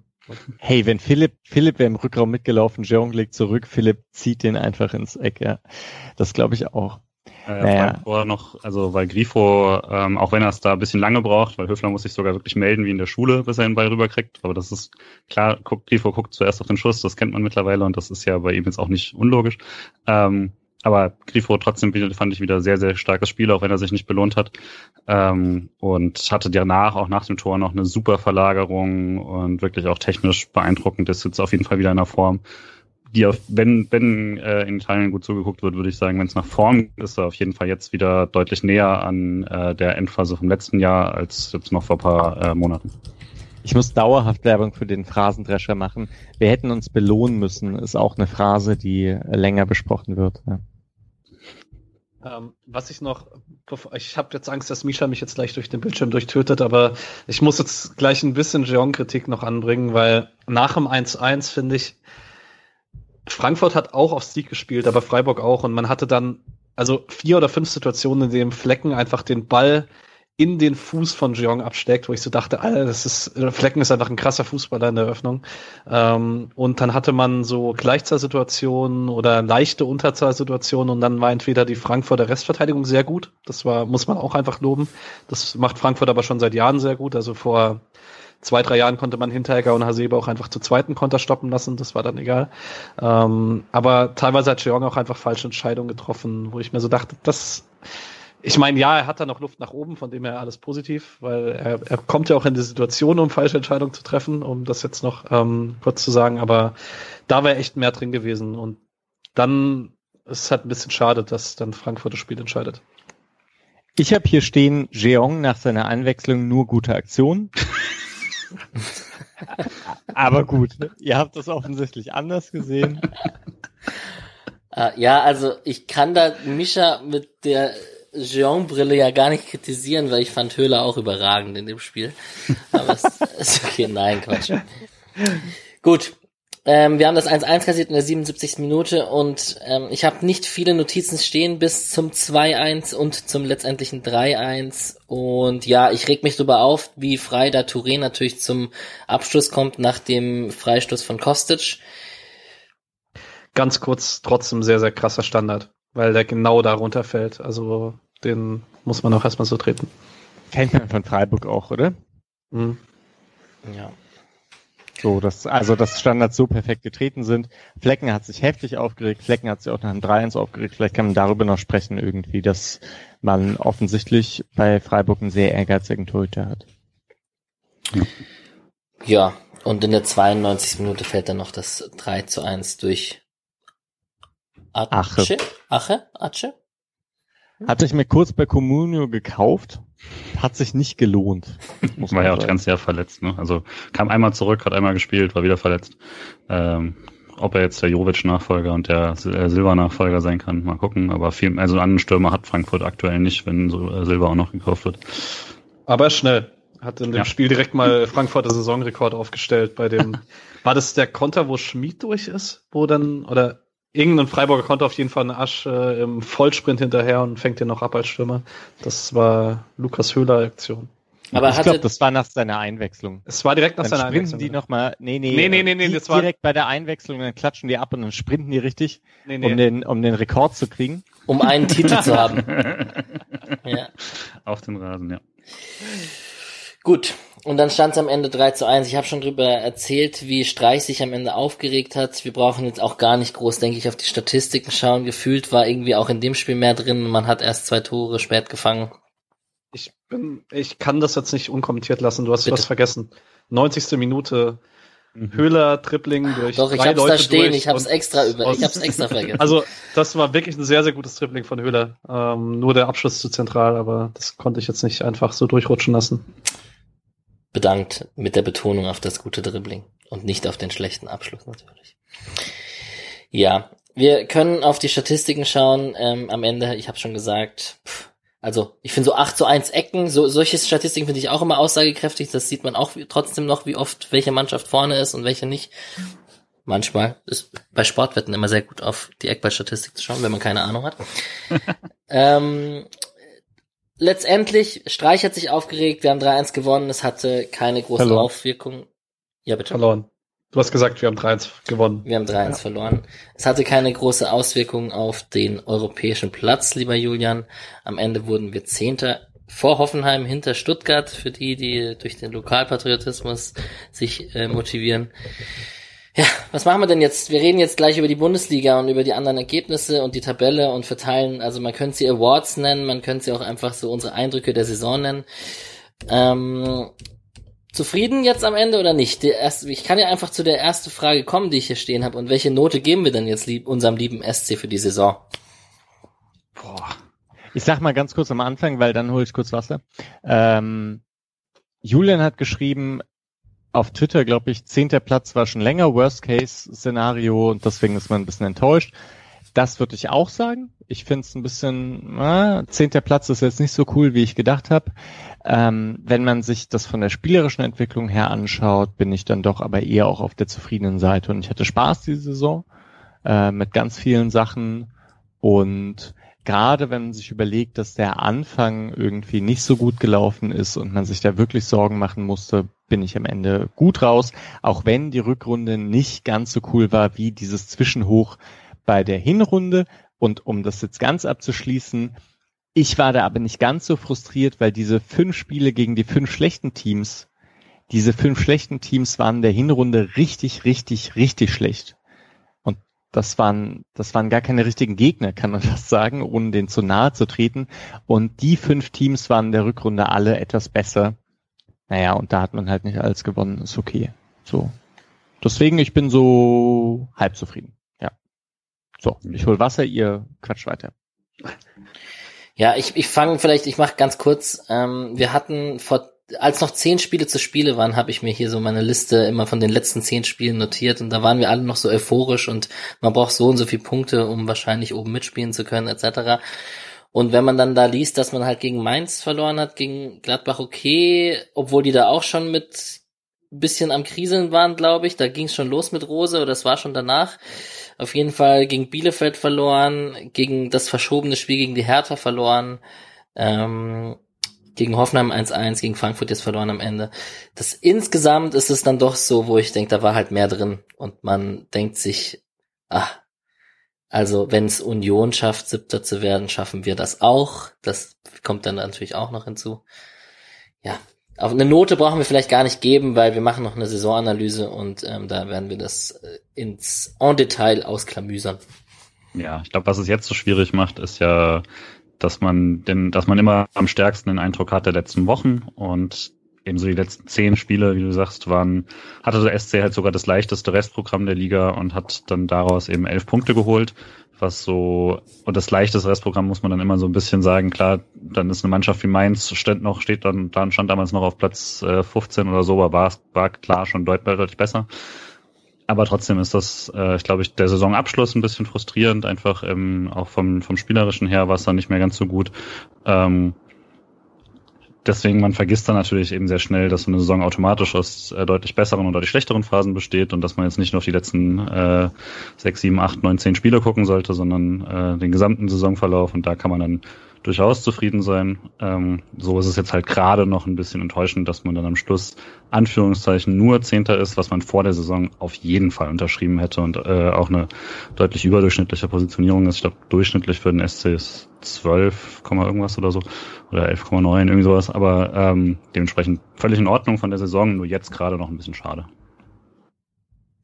Ja, ich würde vielen eurer Punkte zustimmen. Ich ich bin nicht mehr so fatalistisch, wie ich vor ein paar Jahren war, dass äh, eine Saison, in der man nicht absteigt, automatisch gut für Freiburg ist. Oder dass es, keine Ahnung, dass es selbst gut ist, wenn man in der Relegation im Elfmeterschießen äh, den Klassenerhalt schafft. So hätte ich vor drei, vier Jahren noch argumentiert. Da würde ich schon sagen, ist man inzwischen einen Schritt weiter.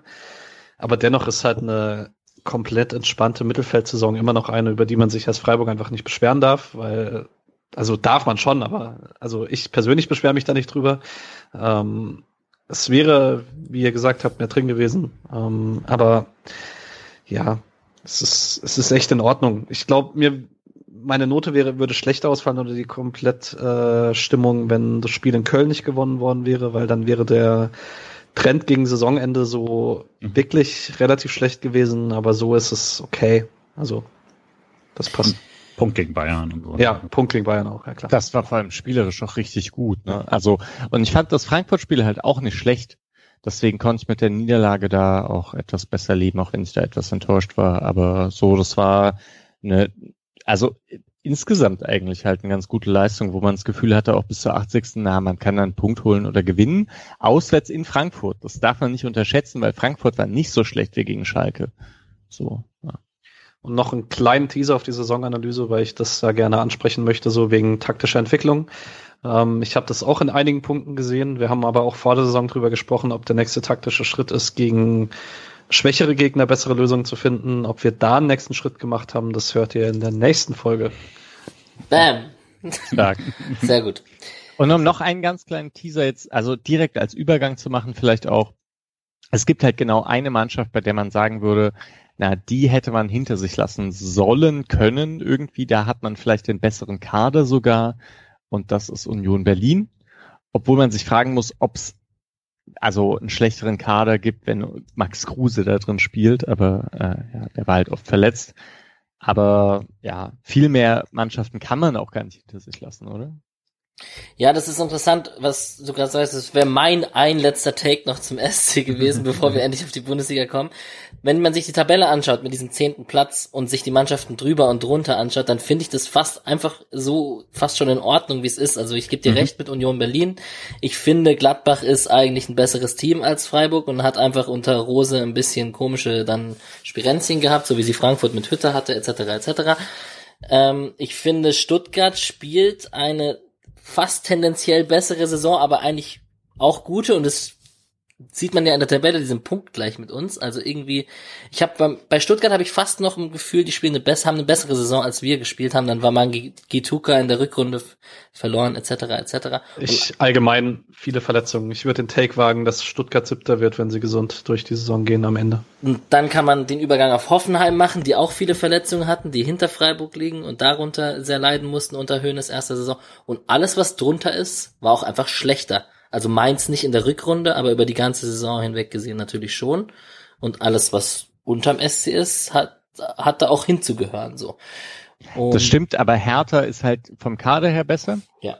Mainz ist vom Kader her wahrscheinlich ähnlich gut und die hatten halt einen krass, also sehr schlechte Hinrunde und sehr gute Rückrunde. Genau, Hoffenheim ist so genannt, Stuttgart. Ne, mit Stuttgart könnte man sich messen, sagen wir so, aber ist ja auch punktgleich, ist in Ordnung. Obwohl Endo Mangala ist krass. Also die hat man halt auch unterschätzt vielleicht, ja. Und vielleicht schaut man halt bei sowas auch immer ein bisschen zu sehr auf Platzierung anstatt auf Punkte zum Beispiel, weil das ja dann doch das ist, was irgendwie so ein eher der Messwert quasi ist. Und da ist man ja wirklich extrem komfortabel weg von allem. Äh, Mich hat vorhin schon mal gesagt. Und also man, jetzt steht man quasi, zum Beispiel jetzt steht man drei, drei Plätze vor Augsburg oder so, aber die sind halt, äh, die sind halt zehn Punkte weg. Man steht drei Punkte hinter Union, äh, drei Plätze hinter Union, aber die sind nur fünf Punkte weg zum Beispiel. Also man hat sich einfach deutlich eher nach oben orientiert als nach unten. Man hatte mit da unten nach, nach der Siegesphase eigentlich nichts mehr mit zu tun, hat genug Siege geholt, damit es auch so bleibt. Dementsprechend ist es halt eine sehr souverän, ruhige Saison gewesen nach einem echt schlechten Start. Äh, und das, glaube ich, muss man wichtiger im Kopf halten, als jetzt irgendwie nur den reinen Platzierung. Ich muss trotzdem nochmal sagen, also wahrscheinlich werden wir bei der Saisonanalyse nicht mehr so um diese Gefühle sprechen. Aber ich würde auch sagen, das Krasse ist ja eigentlich, dass man nicht mehr das Gefühl hat, ähm, krasse Saison, krass gute Saison, sondern dass man das Gefühl hat, ah, ist okay eigentlich genau dort rauskommen, was man vielleicht hätte erwarten können. Ein, zwei Plätze besser vielleicht, ein, zwei Plätze schlechter, aber für einen Punkt her voll in Ordnung. Und das ist eine Entwicklung, die ich also nicht zu unterschätzen, äh, nicht unterschätzen würde. So, weil bis vor zwei Jahren war halt immer klar, wenn Freiburg nicht absteigt, ist eine super Saison. Und das hat sich verändert jetzt. Und das hat sich auch für nächste Saison verändert. Herzlich willkommen Fürth. Herzlich willkommen Bochum. Bielefeld mal schauen, was ihr macht jetzt. Genau. Ihr lieben Hörer merkt schon, es fällt uns schwer, uns zu zügeln, wenn es um die Saisonanalyse geht. Deswegen springe ich jetzt direkt in die Bundesliga hinein und schau, was da so am letzten Spieltag erstmal passiert ist. Und dann sprechen wir ganz kurz über unsere äh, positiven und negativen Überraschungen auf Spieler, Trainer, ähm, Teamseite. Ja, letzter Spieltag, ich glaube, das erwähnenswerteste muss man sagen, dass Werder Bremen halt abgestiegen ist in die zweite Bundesliga nach einem 2 zu 4 gegen Gladbach, während Köln sich gegen wackere Gelsenkirchener am Ende ein 1-0 erkämpft hat durch Bornau im Kopfball. Ich würde kurz was zu Werder sagen, weil das ist das Einzige, wozu ich was sagen kann zum letzten Spieltag, weil ich tatsächlich noch nicht mal Highlights gesehen habe, weil ähm, ich dann irgendwie den Rest des Wochenendes unterwegs war. Ähm, Werder würde ich schon sagen, irgendwie das Ende einer logischen Entwicklung, wenn man sich so die letzten Jahre anguckt. Ähm, finanzielle Personal, Fehlentscheidungen, Spieler, die, wichtige Spieler, die gegangen sind, nicht ersetzt oder nicht qualitativ hochwertig genug ersetzt und dann ist es halt irgendwann logisch, dass das passiert, was jetzt passiert ist. Das ist äh, sicherlich bitter. Andererseits muss man sagen, vielleicht ist man letztlich besser gefahren, als wenn man hätte Selke verpflichten müssen. Sorry, bisschen populistisch, aber ähm, ja, also ich finde, Bremen hat sich das verdient diese Saison. Schon in der Hinrunde, als sie Punkte geholt haben, hätten sie sich verdient gehabt, tiefer zu stehen. Wir haben es immer gesagt, als sie da mit ihren 30 Punkten äh, sich schon sicher gefühlt haben, dass sie einfach schlechter sind, als sie gepunktet haben. Dass es so krass wird und sie so eine Negativserie hinlegen, damit haben auch wir nicht gerechnet, glaube ich. Also das, äh, ähm, das Segment im Rasenfunk war sehr interessant dazu. Martin Rafel, Tobias Escher, so, so hört euch das an. Ist immer schön, wenn die beiden zusammen quatschen. Ähm, da ging es auch nochmal viel um diese Transferperioden der letzten Jahre, dass, dass sich Bremen halt immer weiter so, also da, der Abstieg schon irgendwie deutlich zu sehen war. Und ich würde das auch sagen, dass Bremen hatte für mich fast den zweitschlechtesten Kader in dieser Saison. Deswegen würde ich Kofeld auch nicht ganz so viel Vorwürfe machen, wie es oft gemacht wird. Ähm, und dann war es aber halt auch lustig, dass Schaf echt mit der Raute spielt. Also ich fand die Witze lustig. Die Werder-Raute. So, ja. aber dann, dass das echt durchzieht, mit dem Kader, wer soll da ein einfacher Sechser sein, ne? Also, naja, okay. Ich habe die Pressekonferenz nach dem Spiel okay. geschaut von Bremen, habe ich tatsächlich. Ah, ja? Und, und er wurde gefragt, was haben sie sich taktisch dabei gedacht, mit der Raute zu spielen? Und er hat halt so, ja, kann ich Ihnen erklären. Wir wollten versuchen, durch die Mitte zu spielen und unsere Stürmer äh, in Aktionen zu bringen. Und ich dachte mir so, ja, okay, cool. Das, das aber er hat recht, das ist halt das Konzept der Raute. ja, schon recht einfach, ja. ja, ja, klar. Aber ich fand's ein bisschen, also mir tut er eher leid oder irgendwie muss man es ihm ja fast, dass er sich das antut oder dass er das versucht. Aber ja, keine Ahnung. Ich glaube, es war ein hoffnungsloses Unterfangen. Zumindest wenn die anderen punkten. Ja, das hat man, also ist ja vielleicht so eine ganz gute Überleitung. Oder Julian, willst du noch was zu Bremen sagen? Nö. Köln Schalke fand ich auch interessant. Ich glaube, Köln hat es am Ende dann doch recht verdient gewonnen. Nee, aber, das, also sorry, Ja. ich muss direkt reinspringen. Mach. Patrick hat ja kritisiert, ich rede zu wenig und verstecke mich in meiner Moderatorenrolle. Dass Köln mit diesem scheiß 0 zu 0 gegen die Hertha, wo sie nicht auf den Ja, Sieg ja. spielen, und dann mit diesem Spiel gegen Schalke, wo die echt auch eins, zwei Situationen haben, wo sie am Schwimmen waren, jetzt mit dieser Funkel, wir dürfen kein Gegentor kassieren und der wird das in der Relegation wieder so machen, dass der einfach nur hinten dicht hält und hofft, dass sie vorne einen reinstolpern und die werden damit die Klasse halten gegen Kiel, da bin ich mir auch schon sicher und dass er damit Erfolg hat, könnte ich absolut ausrasten, weil dieses Köln-Hertha-Spiel, ey, Katastrophe, dass er da nicht auf Sieg gegangen ist und dafür belohnt wird, das ist nicht mein Fußballverständnis. Hundertprozentig unterschrieben. So. Ich, Was also nur bei dem, bei dem Spiel, nur, ja. ja, bei dem Spiel, ich habe ich hab's dann in der zweiten Halbzeit hatte ich, äh, habe ich auf dem zweiten Monitor Konferenz laufen haben lassen. Deswegen habe ich auch so ein bisschen was mitbekommen, zumindest auch so immer den, den, äh, den nicht, das nicht gegebene Kölner, äh, Kölner Tor und so. Äh, Hart. wo ich dann auch schon dachte. Also Aber richtig. die Erklärung danach, Freiburg hatte ähnliche Situationen ja auch schon, weswegen wir das uns ja auch schon viel angeschaut haben, was denn da jetzt die Regeln sind und wie der DFB die geändert hat und so. Und also was dann, wie das erklärt wurde, fand ich absolut logisch dann. Ähm, Gomez. aber ja, genau. Aber ist halt natürlich brutal. Äh, und wenn sie deswegen jetzt abgestiegen wären, dann hätte ich den Kölner Frust nach so vielen knappen VAR-Entscheidungen gegen sie hundertprozentig verstanden. Äh, aber ich denke, von der Saison her passt das jetzt auch von, von dem Trend her, dass, äh, dass Bremen jetzt direkt absteigt, finde ich jetzt nicht irgendwie äh, bitter, wie es es gab ja wirklich schon Jahre, wo ich dann gedacht habe, boah, die hätte es jetzt nicht erwischen müssen und da habe ich jetzt nicht das Gefühl, also da, wie ihr gesagt habt, das hat sich dann schon angebahnt. Dass es jetzt Köln in der Relegation ist, ist insoweit halt ein bisschen schade, aber das hätte bei den anderen jetzt auch nicht groß geholfen, dass, es fußballerisch vermutlich jetzt keine tolle Relegation wird. Äh, das wäre vielleicht bei Bielefeld ein bisschen interessanter gewesen, aber denen hätte ich es nicht gegönnt, dass sie irgendwie in Relegation müssen. Von daher bin ich so zufrieden, wie es ist. Sag mal, wen hätte es nicht erwischen müssen außer Freiburg? Ich fand zum Beispiel, als Düsseldorf abgestiegen ist damals, Ah, ja. fand ich es auch schon sehr, sehr bitter, äh, weil die, glaube ich, auch, ist jetzt auch wirklich schon eine Weile her, ne? aber ähm, weil die, äh, glaube ich, auch das ganze Jahr auf, äh, auf keinem Abstiegsplatz waren und am letzten Tag dann da reingerutscht sind, weil da, glaube ich, damals jetzt Hoffenheim erwischen müssen oder so. Ähm, Achso, du meinst ganz letzte Saison. mit nee, das fand ich mich auch schon, Weil aber ich das fand, fand ich damals auch. schon, Also- äh, also Düsseldorf hat es nie verdient gehabt. Gut, und dann muss man vielleicht noch, also meine Wölfe haben verloren gegen dieses Mainz, das echt unfassbar ist in dieser Rückrunde, mit dem 3 zu 2 selbst in Wolfsburg gewonnen, aber die waren ja auch schon sicher für die Champions League qualifiziert. Das Einzige, was man vielleicht noch erwähnen muss, ist natürlich dieses 2 zu 1 von Union Berlin gegen RB Leipzig. Ähm, vor Fans im Stadion, wie vielerorts jetzt mittlerweile wieder deutschlandweit, sind ja wieder ein paar Fans erlaubt. Und wir kennen vielleicht auch Bilder von was, was erwähnt man am besten? Rostock wahrscheinlich so. Die Straßen von Rostock waren ziemlich wild, glaube ich. Köln war auch wild, oder? Bochum. Ja, korrekt. Ich muss auch ehrlich sagen, ähm, ich weiß nicht, Alex, du wolltest ja auch noch einen Tag zu loswerden, aber ich gönn's Union einfach nicht.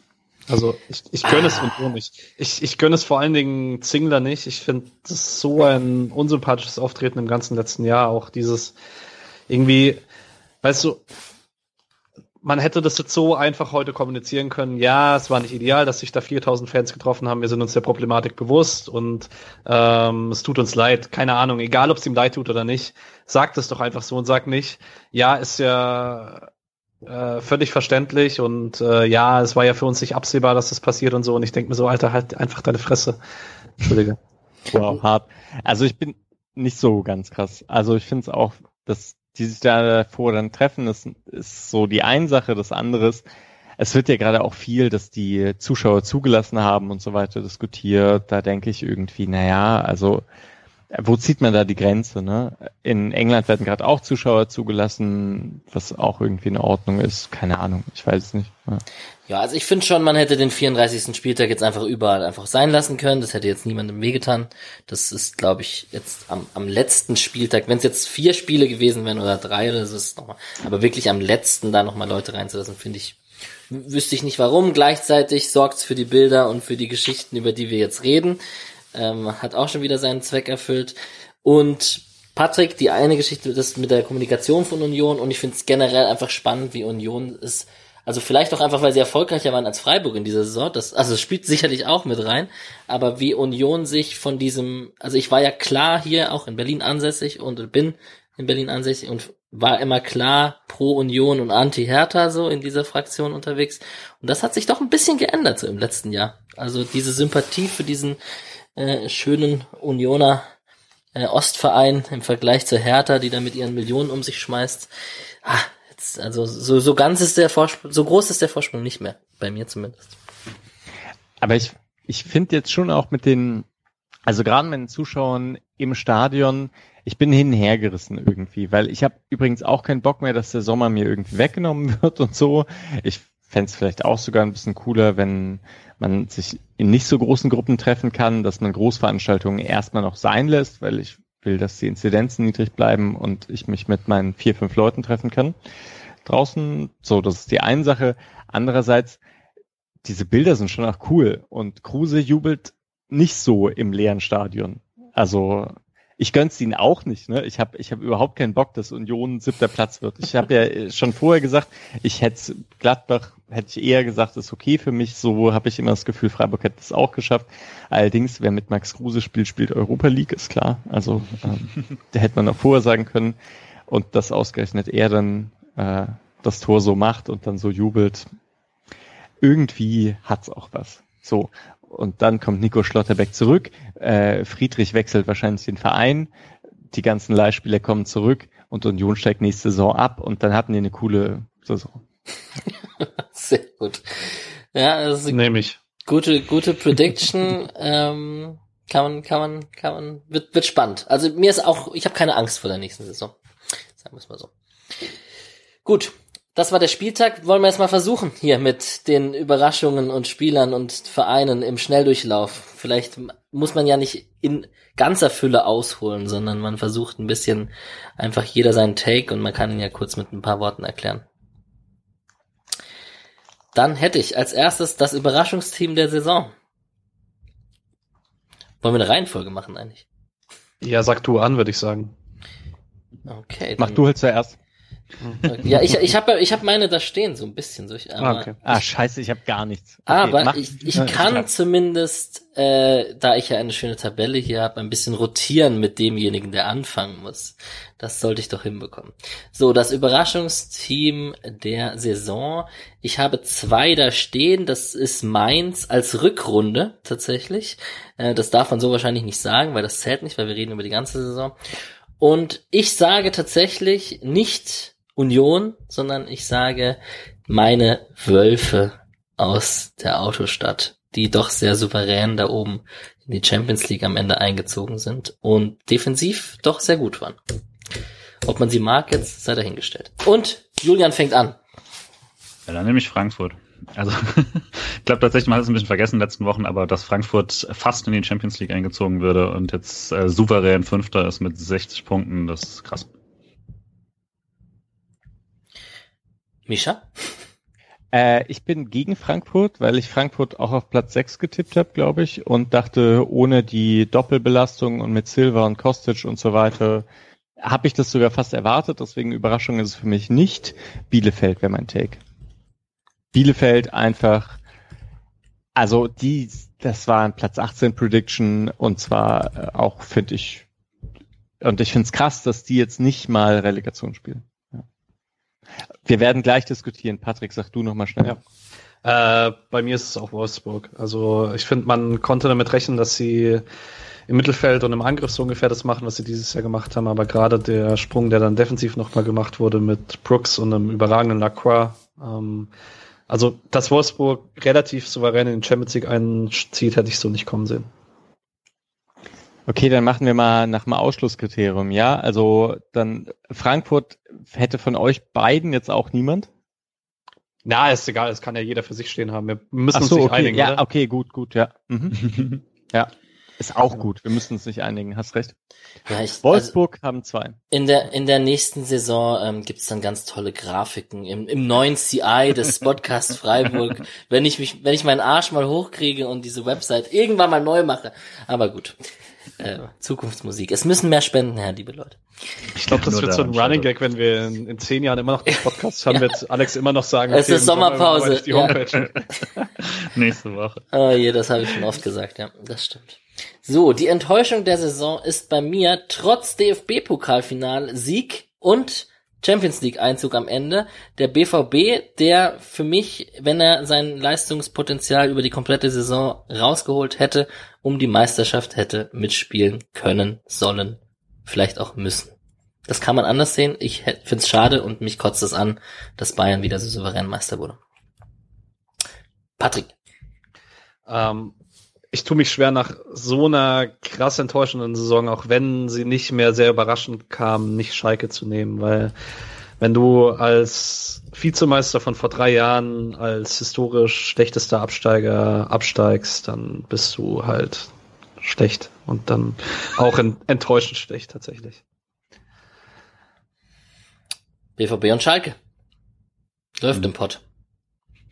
Also ich gehe bei Schalke mit. Ich würde Hertha noch in den Ring werfen, weil ich nach den, nach den Transfers dann, die kamen, weil das waren ja nicht nur so Transfers wie Piatek und so weiter und Toussaint und so, von denen ich allen nicht wusste, ob die wirklich so gut sind, wie man sagt, sondern halt auch Transfers wie Schwolo und Cordoba und so, bei denen ich dachte, Cordoba, krasser Stürmer, ey, der Typ macht eine Mannschaft halt einfach besser. Ähm, das, die trotzdem noch so lange im Abstiegskampf dabei sind, hätte ich nicht gedacht. Deswegen, ja, also nee, Schalke ist eigentlich zu krass. Deswegen eigentlich, du hast bei Schalke recht, ich würde Hertha noch als äh, Menschen mit dazu nehmen. Ja, nichts nichts dazu zu sagen, weil es waren auch, also Schalke, wenn man wenn man Schalke außer Konkurrenz setzt, weil zu schlecht, dann ist es Hertha für mich. Ja, ich wollte nicht diesen obvious Take mit Schalke nehmen, aber gut ich, ich bin da auch einfach, ich man, ich, also um meinen BVB-Tag kurz zu verteidigen, man hat gesehen, zu was sie imstande sind, wenn sie ihr, wenn sie vollkommen ihre Leistung abrufen und äh, ja, einfach, einfach schade irgendwie auch. Aber gut, mal schauen, was da nächste ja. Saison passiert mit Rose und so. Der Trainer der Saison, Mischa, du darfst gleich anfangen, ist bei mir logischerweise, wenn ich Wolfsburg als Überraschung der Saison nehme, äh, Glasner als Trainer der Saison. Und da geht, das nehme ich auch, weil, also Trainer diese Saison, wir kommen danach zu den Verlierern, ist ja auch irgendwie ein besonderes Thema, ne? Haben ja viele am Ende ihr, ihren Ruf kaputt gemacht, den sie eigentlich haben. Das hast du sehr recht. Ich würde trotzdem sagen, Glasner als Trainer der Saison zu nehmen, ist echt Frevel. Der Typ hat über Ewigkeiten der Saison unglaublich schlechten Fußball spielen lassen, so defensive Stabilität mit einem Kader, der echt zu mehr in der Lage gewesen wäre, was man dir aber dann doch also zugute halten muss. Am Ende sah es auch hübsch aus. Also ab dort, wo Philipp dann ja. äh, häufiger in der Startelf stand, war es richtig hübsch. Ich würde sagen, an Urs Fischer führt kein Weg vorbei. Der hat ein Team eben so geformt und, und der hat auch, also Urs Fischer ist einer der Trainer, denen ich eine ähnliche Flexibilität wie Streich zutraue. Also über Jahre hinweg auch immer wieder sich anzupassen und äh, immer wieder an der Liga mitzuhalten. Und ich wundere mich, dass der noch bei Union ist und bei dem großen Trainerkarussell nicht irgendwo gelandet ist. Ja. Ich habe gerade laut geschnauft, weil ich, während du geredet hast, ist mir noch ein besserer eingefallen. Den wird wahrscheinlich einer der anderen beiden nehmen. Wer soll? Das ist. Also, ich kann, also ich meine, ich, bei mir war jetzt nicht ganz klar, zum Beispiel, ob jetzt Svensson zählt oder nicht. Ja, weil das halt war der, den, auf den ich angespielt habe. Genau, ja. dachte ich mir. Und also, wenn es zählt, dann ist das, weil der, der Turnaround ist, glaube ich, äh, also schon fast historisch. Aber ähm, wenn nicht, dann hätte ich jetzt auch zu Fischer tendiert. Äh, aber ja, also dementsprechend, das war jetzt auch so meine Auswahl. Warum sollte er nicht zählen? Weil es halt dann doch nochmal was anderes ist, ob du eine Hinrunde, ob du eine geile äh, Runde spielst oder ähm, also dreh halt mal die Saison um, was ja auch jetzt nicht völlig unmöglich gewesen wäre. Und äh, Mainz spielt unter ihm so eine fantastische Hinrunde, wie sie jetzt die Rückrunde gespielt haben. Danach verkacken sie es irgendwie. Äh, redet man dann noch mit über ihn als Trainer des Jahres? Das ist meine Frage. Und das ist ja schon eine Qualität, ein komplettes Jahr spielen zu müssen. Das wäre so mein Einwand, warum das vielleicht nicht zählt. Aber wenn, dann ist er der Beste. Man muss halt sagen, der Typ hat Champions League geschafft in der Rückrunde. Mhm. Also wenn der eine normale Hinrunde gespielt hätte, dann wäre Mainz so auf Platz 7, 8 gewesen.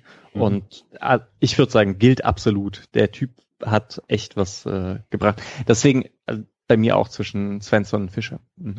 Äh, ich habe tatsächlich noch mal jemand anderen. Ich habe äh, Pellegrino Materazzo. Weil ah, ja. ich ähm, es tatsächlich sehr, sehr cool finde, was er mit Stuttgart macht. Er vor allen Dingen es mit einer sehr, sehr jungen Mannschaft macht, ein scheinbar sehr, sehr guter Spielerentwickler ist und er irgendwie auch schafft es, sich ganz gut aus den Trainerdiskussionen rauszuhalten und muss ehrlich sagen, wenn Stuttgart mit ihm und Missland hat irgendwie eine längere Zeit weitermacht, äh, ist es schon ziemlich beängstigend, was da entstehen kann. Ich, ah, sorry, ich weiß nicht, Trainer ist vielleicht auch ein Thema für mich. Ähm, ich grätsch auch nochmal hier rein, würde auch das unterstützen. Ich fand Materazzo auch gut ähm, weil man auch gesehen hat, dass er mit seinem System, mit so einer Dreierkette, mit sehr offensiven Flügelspielern und interessant aufgestellten Sechsern auch äh, wirklich Passwinkel geschaffen hat, die dieser Mannschaft geholfen haben und gleichzeitig irgendwie da eine defensive Stabilität reingekommen ist. Oder sagen wir so, dass sie defensiv nie auseinandergefallen sind. Und auch das würde ich ihm sehr hoch anrechnen. Also es gab schon so ein paar Trainer, die durchaus interessant waren diese Saison. Es ist, äh, es gab mal schlechtere Phasen, was das angeht. Ja, und wenn Trainer so, das ist die einzige Rubrik, die ich im Nachhinein noch reingeworfen habe, wenn wir gerade so über Trainer reden, dann reden wir doch auch über die Verlierer-Trainer der Saison, also wer so am schlechtesten für euch abgeschnitten hat. Patrick hat vorhin aufgehört, darf jetzt diesmal anfangen. Ich habe tatsächlich erst über Marco Rose nachgedacht, was ich dann aber irgendwie als absurd verworfen habe, weil mir dafür die Gladbacher Hinrunde gerade in der Champions League zu gut war. Ähm, würde mich dann letztlich,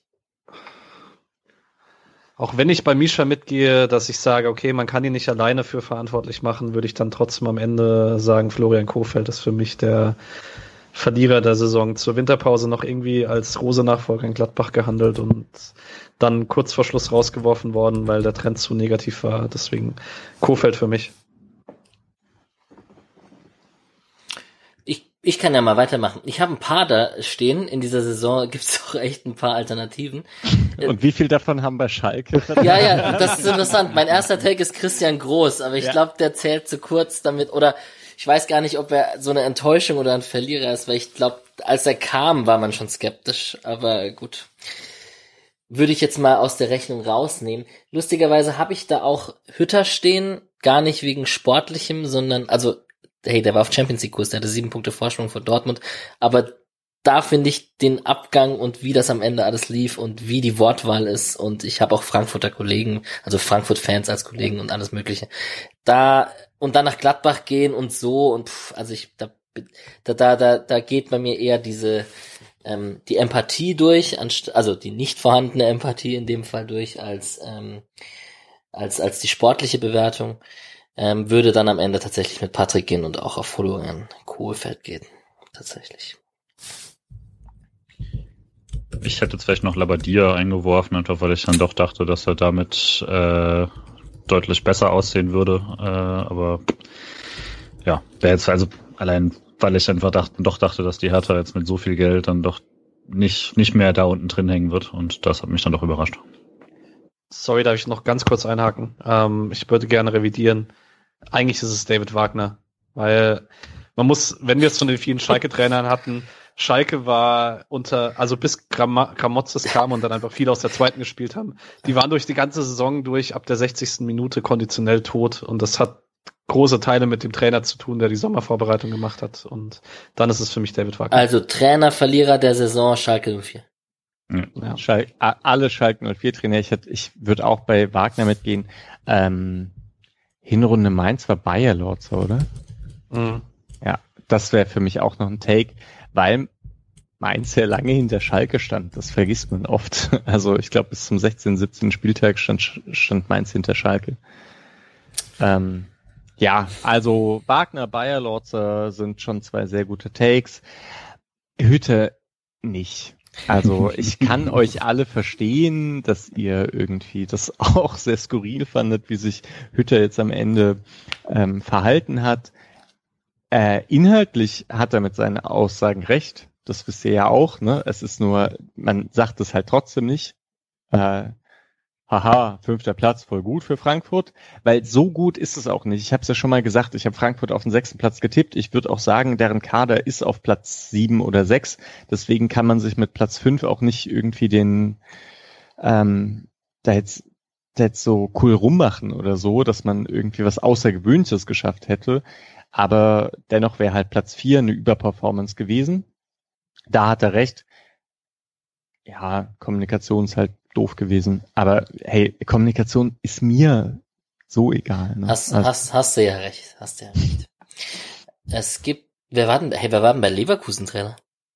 Bosch. Bosch. Ah. Ja, Bosch bin ich auch enttäuscht. Da hast du, Alex, da machst du nochmal einen guten Punkt auf, weil ich halt auch sagen würde, so eine geile Hinrunde und dann macht er genau das Gleiche.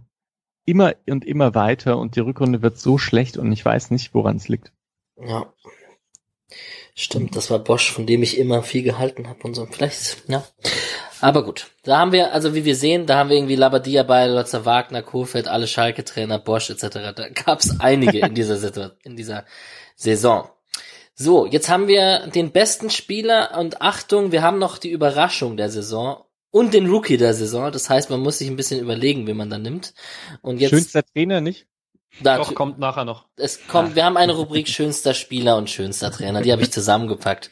Für die, die dann zwei Minuten weghören möchten und das, die das nicht so sehr interessiert. Bester Spieler. Kommt man an Lewandowski vorbei? Fragezeichen. Macht nee. Also, nein, natürlich nicht. Also es gibt, man kann es höchstens interessant machen, indem man halt sagt, wer ist denn der beste Spieler nach Lewandowski? Und ich glaube, so müsste man es auch machen, weil sonst ist es halt langweilig. Ähm, und das Grundproblem bei so einem bester Spieler-Sachen im Fußball ist, dass es immer einen extremen Stürmer-Bias gibt, weil mein Instinkt wäre sofort Silber gewesen und dann hast du aber halt wieder das klassische. Der ist Ah, meine, da, wir können es ja zusammenpacken. Der ist meine Ja. Überraschung der Saison. Hm. Zum Und Beispiel. ja, zum Beispiel, genau, also da hätte ich jetzt halt gesagt, da habe ich mich halt selber gefragt, okay, warum, warum sind das dann sofort Stürmer, an die ich denke oder so. Ähm, und ja, dementsprechend, ich glaube, also wenn man es objektiv jetzt wäre, es die Eins, das ist natürlich der Mann, der gerade 41 Tore geschossen hat, ist ja völlig irre. Ja. Gehe ich mit. Ich hätte jetzt noch irgendwie, also weil du gesagt hast, Stürmer denkt man sofort dran, denke ich auch. Nach Lewandowski denkst du sofort an Haaland. Und dann denke ich an Upamecano, der eben die letzten acht, neun Spiele nicht gut genug war. Mhm. Ansonsten hätte ich gesagt, der war so wichtig auch für Leipzig, der Zweitplatzierte. Ähm, das war schon krass. Ich habe für Platz zwei hinter, also Lewandowski, klar, logisch. Äh, für mich ist zweiter Stefan Ortega, um mal hier einen wilden Take zu machen. Für mich äh, und dann Top 3 Torhüter in der Saison, großer Faktor dafür, warum Bielefeld sich retten konnte. Ähm, und einfach ein sehr, sehr geiler Keeper. Und äh, vielleicht ein bisschen zu wenig gewürdigt, weil er dann doch beim Tabellen 15. spielt. Machen wir noch, äh, ja genau, äh, Überraschung dann, oder? MVP oder? was ist das äh, für das Team? Haben wir das? Nee. Wenn du jetzt Ortega gesagt hast, dass ihr das noch schnell äh, aus dem Kopf heraus macht? Ja, macht doch so Überraschung oder so. Okay. Ich hab, also, ich dachte jetzt noch an Kobel zum Beispiel, weil ich auch nicht so auf dem Schirm hatte und der jetzt da auch ziemlich jung ist. Ich weiß nicht, wie alt jung der ist, aber fand ich auch ziemlich gut. Aber wenn man Bei- bei Torhütern. Bei der Überraschung meinst du das? Ja, zum Beispiel, ja. Genau, bei Überraschung habe ich tatsächlich Silva reingehauen, weil ich dem keine 28 Saisontore zugetraut hätte, auch wenn Ja. acht von acht übrigens davon Elfmeter sind, aber er hat auch alle acht von den acht gemacht. Mhm. Und äh, in normalen Saisons ohne irgendwie überdurchschnittliche Lewandowskis oder Haalands ist er halt äh, Ausnahmestürmer der Bundesliga in dieser Saison und hat halt 28 Hütten gemacht. Also darf man schon auch nicht vergessen. Gehe ich mit, Ähm, ich habe Baku. Mhm. Ah ja. Ich habe äh, auch einen Frankfurter bei Überraschung und zwar äh, Armin Younes, weil ich ihm den Impact nicht mehr zugetraut habe. Also es war jetzt nichts, was man von ihm noch nie gesehen hätte. Gerade die Zeit bei Ajax war sehr, sehr krass. Aber den Einfluss, den er eine Zeit lang in der Saison hatte, den habe ich so nicht mehr kommen sehen. Ja. Sehr guter Take. Ja. So, jetzt brauche ich ein bisschen Zeit zum Nachdenken, weil bei mir ist da noch ein leeres Feld. Wer ist denn eure Enttäuschung der Saison unter den Spielern? Fällt euch das genauso schwer, wenn ich überspringen will? Nee, Aber auch. Äh, Enttäuschung der Saison, ich weiß nicht. ich hätte was. Sag. Äh, Julian Brandt. Für mich äh, Mhm. so eine der. also ein Klassiker ja- unter den Ja. Äh, ja, aber ich fand es diese Saison schon noch mal ausreißender. Also man hat ja seit Jahren gesagt, okay, er müsste den nächsten Schritt machen. Und dann war es immer enttäuschend, weil er den nächsten Schritt nicht gemacht hat. Aber jetzt war er halt enttäuschend, weil er einen deutlichen Schritt zurück gemacht hat und einfach äh, gar keinen Impact oder negativen Impact auf Dortmund hatte, wenn er gespielt hat. Ja, ich fand, er hatte noch ein paar ganz okaye Spiele. Also, aber du hast schon auch recht, weil ich hatte den zum Beispiel auch am Anfang bei Comunio gekauft und dann dachte ich, äh, irgendwann, nee, das wird nichts mehr und es wurde auch nichts mehr bei Comunio. Ähm, wen ich auch noch habe, ist Embolo dem ich sehr viel zugetraut habe, weil der letzte Saison äh, sehr, also sehr viel angedeutet hat und wahrscheinlich könnte man einige Gladbach-Spieler dazu nehmen, weil Player und Tyram, jetzt die Leute, die nur SC-Spiele gesehen haben, denken natürlich, Embolo, Player und Tyram sind die Spieler der Saison, aber die haben alle nicht so eine gute Saison gespielt irgendwie. Und dann ist halt irgendwie schon auch krass, dass halt Stindl und Hofmann und so die krassen Gladbach-Spieler sind. Ich habe einen gefunden, Julian. Ähm, Skodran, Skodran Mustafi. oh wow. Dem ich, dem ich trotz einer katastrophalen Schalke-Mannschaft irgendwie dann doch mehr zugetraut hat mit seiner Valencia und Arsenal-Vergangenheit, als es dann am Ende geliefert hat. Auch wenn das natürlich ein schweres Unterfangen ist, das muss man natürlich dazu sagen. Alex, unten treten ist auch einfach. Ja, ich weiß noch, stimmt. Dass ich am Anfang von Jaden Sancho ziemlich enttäuscht war, aber der hat's halt dann, der danach halt ziemlich aufgedreht und dementsprechend kann man das nicht mehr Geld, gelten. Ah, ich muss eigentlich Reus nehmen bis für die letzten Wochen. Geht halt auch nicht mehr, ne? Ja, das ist halt echt so. Ja, der hat Hä, aber äh, nee, also Alex und Julian, ihr müsst doch auch enttäuscht sein von Matthew Hoppy, dass er nicht 25 Tore geschossen hat, oder? Äh, Patrick und Julian. Ah, Patrick und Julian, sorry, sorry. ah, ja. Wir, wir, waren noch nicht beim Rookie des Jahres, okay. Spaß natürlich. ja. Wer ist denn der Rookie des Jahres, Patrick? Äh, ich habe zwei Kandidaten. Ich bin, also ich wäre wahrscheinlich ewig lang bei Steelers gewesen weil das schon sehr krass war für eine erste Bundesliga-Saison. Äh, wird dann aber aufgrund des reinen, dass er einfach mehr Spiele gemacht hat mit äh, Maxence Lacroix gehen, der bei Wolfsburg schon einen krassen Impact hatte. Und wenn du als so junger Innenverteidiger in deiner ersten Bundesliga-Saison Stammspieler bei einem Champions Leagueisten bist, also man muss ja auch sagen, er kam aus der Ligue 2, also er kam nicht aus der ersten französischen Liga, sondern erste Saison in der Top-Liga Stammspieler bei einem Tabellenvierten. Voll der gute Take. Ich würde jetzt noch mal was Einfaches nehmen. Ich weiß, ich habe mir die Statistik nicht angeschaut, aber ich fand Bellingham dann doch auch manchmal ziemlich krass. Und der Typ ist 17. Ja. Ich würde trotzdem sie das nehmen. Also war mein Gituka einfach so stark. Ja, auf den wäre ich tatsächlich auch gegangen, trotz der Rückrunde, die da weggeflogen ist. Der gute Silas, das war schon krass. Und wenn den Patrick auch mit einem halben Auge drauf hatte, dann gewinnt er hier zumindest mal. Bellingham fand ich auch krass am Ende übrigens. Das war schon mhm. beeindruckend. Der hatte vor allen Dingen halt krass gute Spiele in der Champions League, finde ich. Sein, mhm. Seine zwei, drei besten Spiele waren einfach auf ganz, ganz großer Bühne. Das ist schon sehr beeindruckend. Also wenn der noch zwei, drei Jahre bleibt, dann traue ich dem echt viel zu. So, das ist, ich weiß nicht, von den Anlagen her. Es gibt so ein paar Spieler, die, also Übrigens, ich habe gestern ganz kurz reingeschaut in äh, die französische Liga und habe gesehen, dass Renato Sanchez bei Lille spielt, dass der 23 ist. Mhm. Bellingham in sechs Jahren. mal, mal, sehen, mal sehen, wo der dann spielt. So, ja. keine Ahnung. Nee, nee, der spielt ja ganz gut bei Lille, der Renato. Mhm. Unsympathischster Spieler der Saison und man darf nicht Davy Selke nehmen, weil das wäre zu einfach. Das ist für mich der Maximilian Arnold Award. Ich, ich mag Wolfsburg, äh, aber ich keine Ahnung, Arnold war für mich das schon immer, also sobald Wolfsburg gegen Freiburg gespielt hat, entwickle ich für 90 Minuten einen Hass, den ich sonst die ganze Saison nicht verspüre. Deswegen Arnold für mich. Ja, bei mir ist er ähnlich. Ich liebe Andrich. Ich hätte den gerne bei ah, Freiburg. Verdammt. Und als ich ihn gegen Freiburg gesehen habe, dachte ich, Alter, nee, ja. ich habe Andrich auch bei mir stehen. Ja, stark. Ja, okay, also solange diesen, solange wir so einen Award haben und das äh, und Thomas Müller existiert, werde ich niemals nicht. Ah, perfekt, verdammt, ich, ich, ich, ich muss wechseln. Ah. nee, aber ich hatte ja. auch Andrich da stehen, aber Müller ist natürlich der Safe-Take, klar.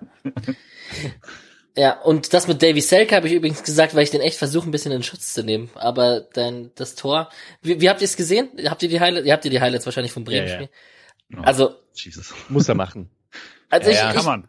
Ich, ich fand ja, den Pass trotzdem nicht optimal, aber okay. Nee, nee, nee. Das sagen, ah, übrigens hier, genau, beim Rasenfunk haben sie auch gesagt, der, der Pass ist schon nicht so gut, aber hier, äh, Martin Rafelt hat auch gesagt, dass Selke muss nicht so schnell reinlaufen. Der Spieler ist weit hinter ihm und der muss nicht so früh vorlaufen und dann kann den, dann kann äh, den Schuss halt auch viel einfacher nehmen. Andererseits hätte man den Schuss auch, wenn man so weit vorne steht, anders nehmen können. Also da ist schon sehr viel schief gelaufen. Aber es ist auch egal, hätten sie auch so nicht Punkt geholt. Naja, so, dann hätten wir das mit dem unsympathischsten Spieler auch geklärt. Wir versuchen ja hier keine SC Freiburg Spieler zu nehmen, aber wenn wir zum ja. schönsten Spieler der Saison kommen, kann ich nicht anders als Lukas Höhler zu nehmen. Was? Nicht Rüstin? Nein, nein. Lukas Höhler, mein Liebling. Meine Haare werden immer länger. Das ist doch, ihr seht's doch. Also. Ich habe auch einen Freiburger übrigens und es ist auch nicht Rüstil, aber da ich äh, Fußball immer. Ah, da sind wir ja komplett neutral unterwegs, ja, Patrick. Genau. Das hey, ich, ich gucke Fußball mit meiner besten Freundin jede Woche und äh, habe mir jetzt 32 Spiele diese Saison geschwärmt über Florian Müller anhören müssen, deswegen muss ich jetzt Florian Müller nehmen. Sehr gut. Julian? Ich habe hab so, so, wenig Meinung dazu und außerdem will ich keine 20-Jährigen nehmen. Ich bin über 30, das ist nicht.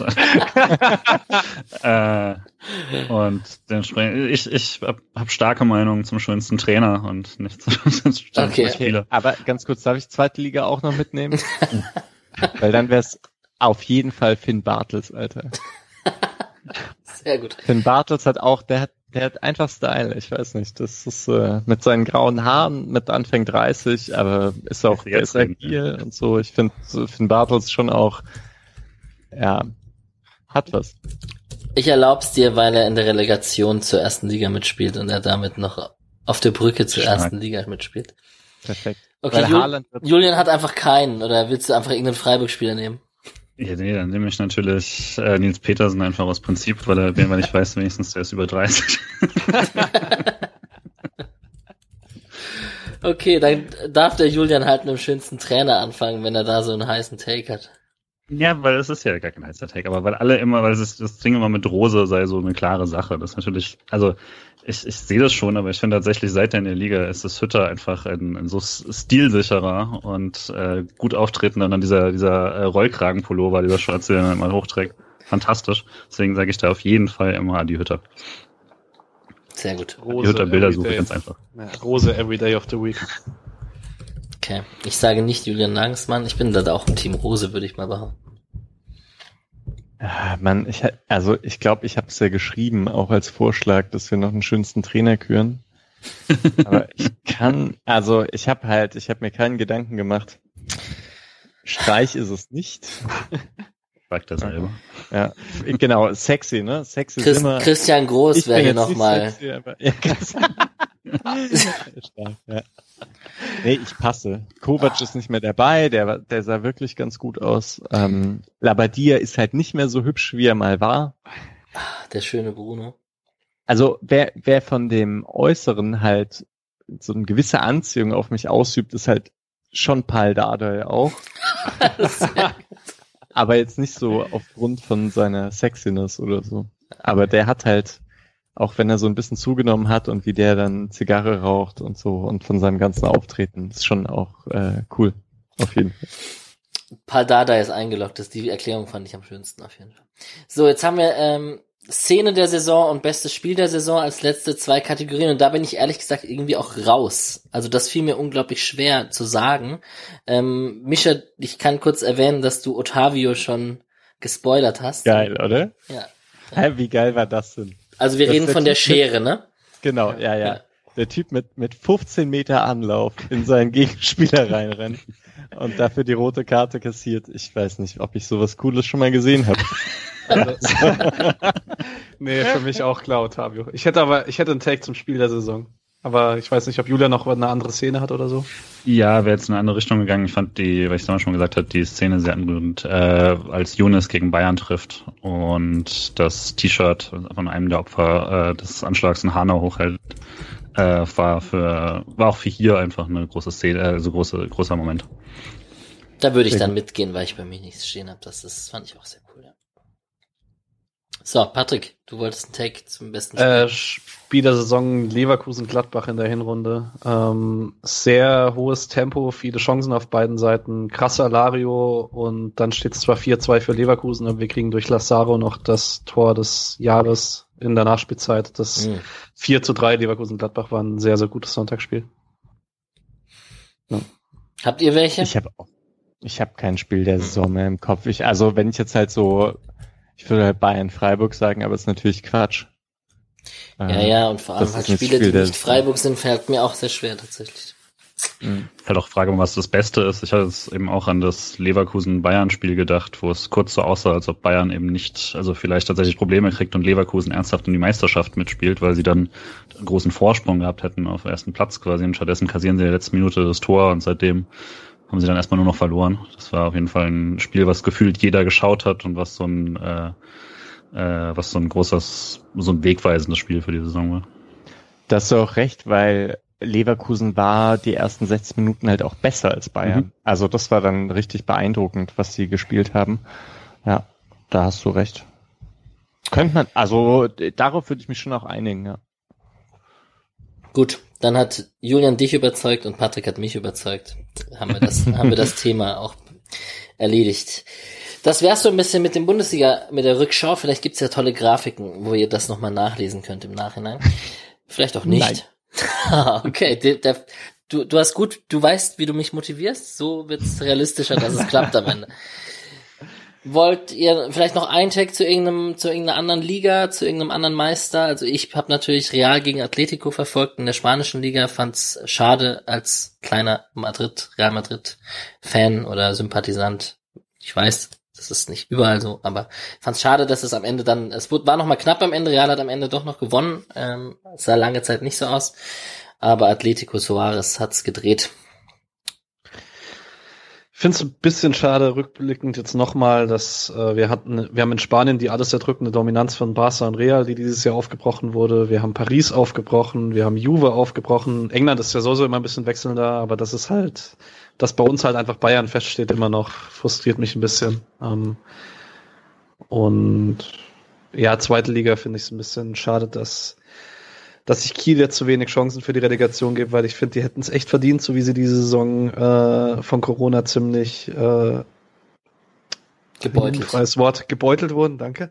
Ähm, weil ob da jetzt noch mental und physisch was drin ist, um die Relegation zu gewinnen, keine Ahnung. Ähm, Freue mich aber auch für Fürth und Bochum, bin ich ganz ehrlich. Ja, ja wir können ja noch. Mhm. Nee, macht, macht wir.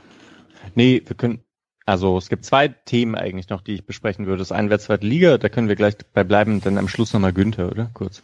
Mhm.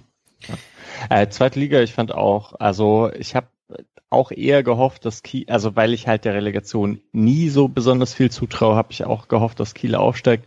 Weil ich glaube, Fürth wird, naja, so wie Fürth das letzte Mal, als sie in der Bundesliga waren, ich glaube nicht, dass da irgendwas geht. Ähm, klar, aber für die Relegationsspiele ist es halt interessanter, muss man sagen, dass Kiel jetzt spielt und ich würde sie nicht ganz abschreiben, aber klar, Außenseiterchancen. So, weil Köln hat schon enorm Probleme, Tore zu erzielen. Außer Hector macht was. Hm. Ja, ich habe noch ein, zwei Texte zur zweiten Liga, wenn ich gleich von den ausgeliehenen Spielern sowieso äh, die runterhacke weil die hatten natürlich auch ihren letzten Spieltag. Ich fand's krass, dass Liverpool am Ende in die Champions League einzieht, um noch ganz kurz mhm. mal noch den Blick international zu, zu lenken. Und Soyuncu Leicester am Ende es leider verspielt hat mit einem 2 zu 4 gegen Tottenham zu Hause. Und der französische Meisterschaftskampf, der war natürlich, Patrick hat ihn schon erwähnt, mit Lille als Meister und Paris hat zwar gewonnen am Ende, aber es hat nichts mehr gebracht und einem 35-jährigen Burak Ilmaz, den ich noch ich habe so ein, zwei türkische Freunde, die das jetzt abartig abfeiern, dass der Burak Ilmaz Lille zur Meisterschaft in Frankreich geschossen hat und so. Das ist schon, ich hab, ja.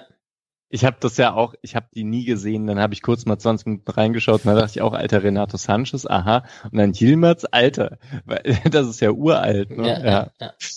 Fand ich auch cool. Sorry, ich habe dich unterbrochen. Alles gut. Und dann noch äh, Juve am letzten Spieltag dann doch noch in die Champions League eingezogen mit Neapel, die äh, es am Ende verdubelt haben, ne? Und am Ende Juve in der Champions League.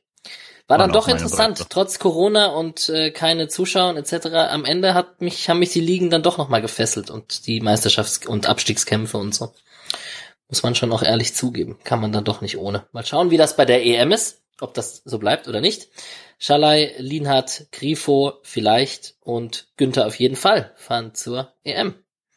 Misha, du wolltest was zu Günther sagen. Einfach beeindruckend, oder?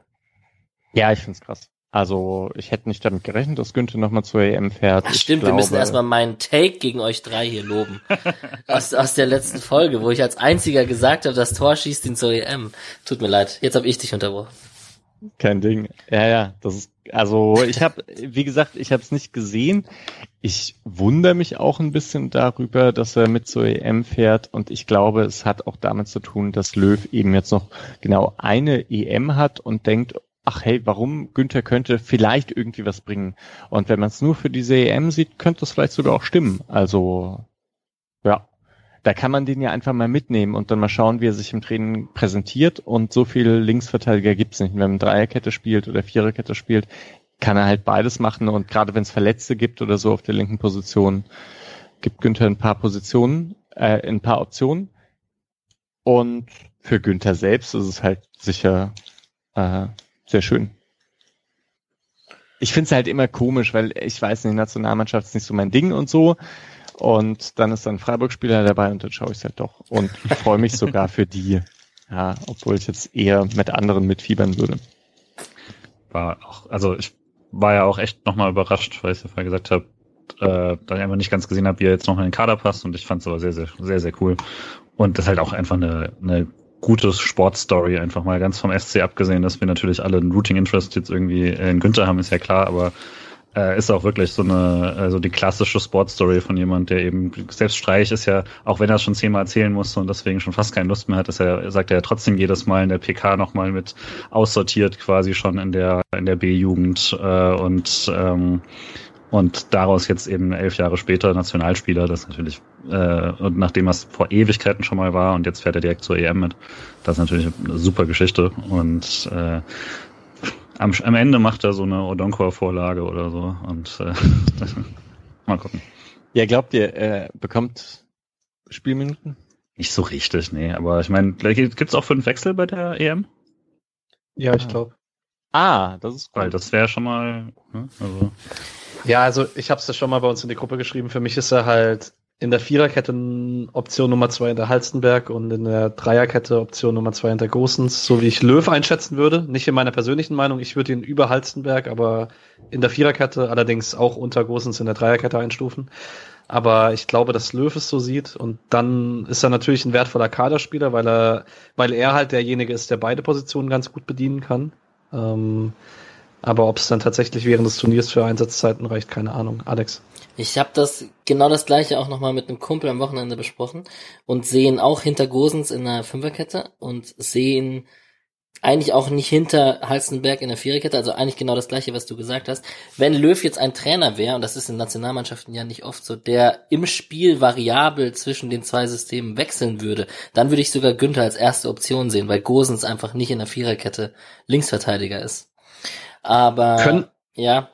Eigentlich wäre das Personal dafür sogar da. Dann spielst du Kimmich äh, so als Sechser, wenn du auf Viererkette wechselst, Ginter schiebt nach rechts und dann, wenn du aber auf Dreierkette wechselst, schiebt Ginter in die rechte Seite der Innenverteidigung, Kimmich geht rechts rüber und so. Das wäre schon machbar, aber ja. Dafür müsste sich Jogi Löw taktisch neu erfinden.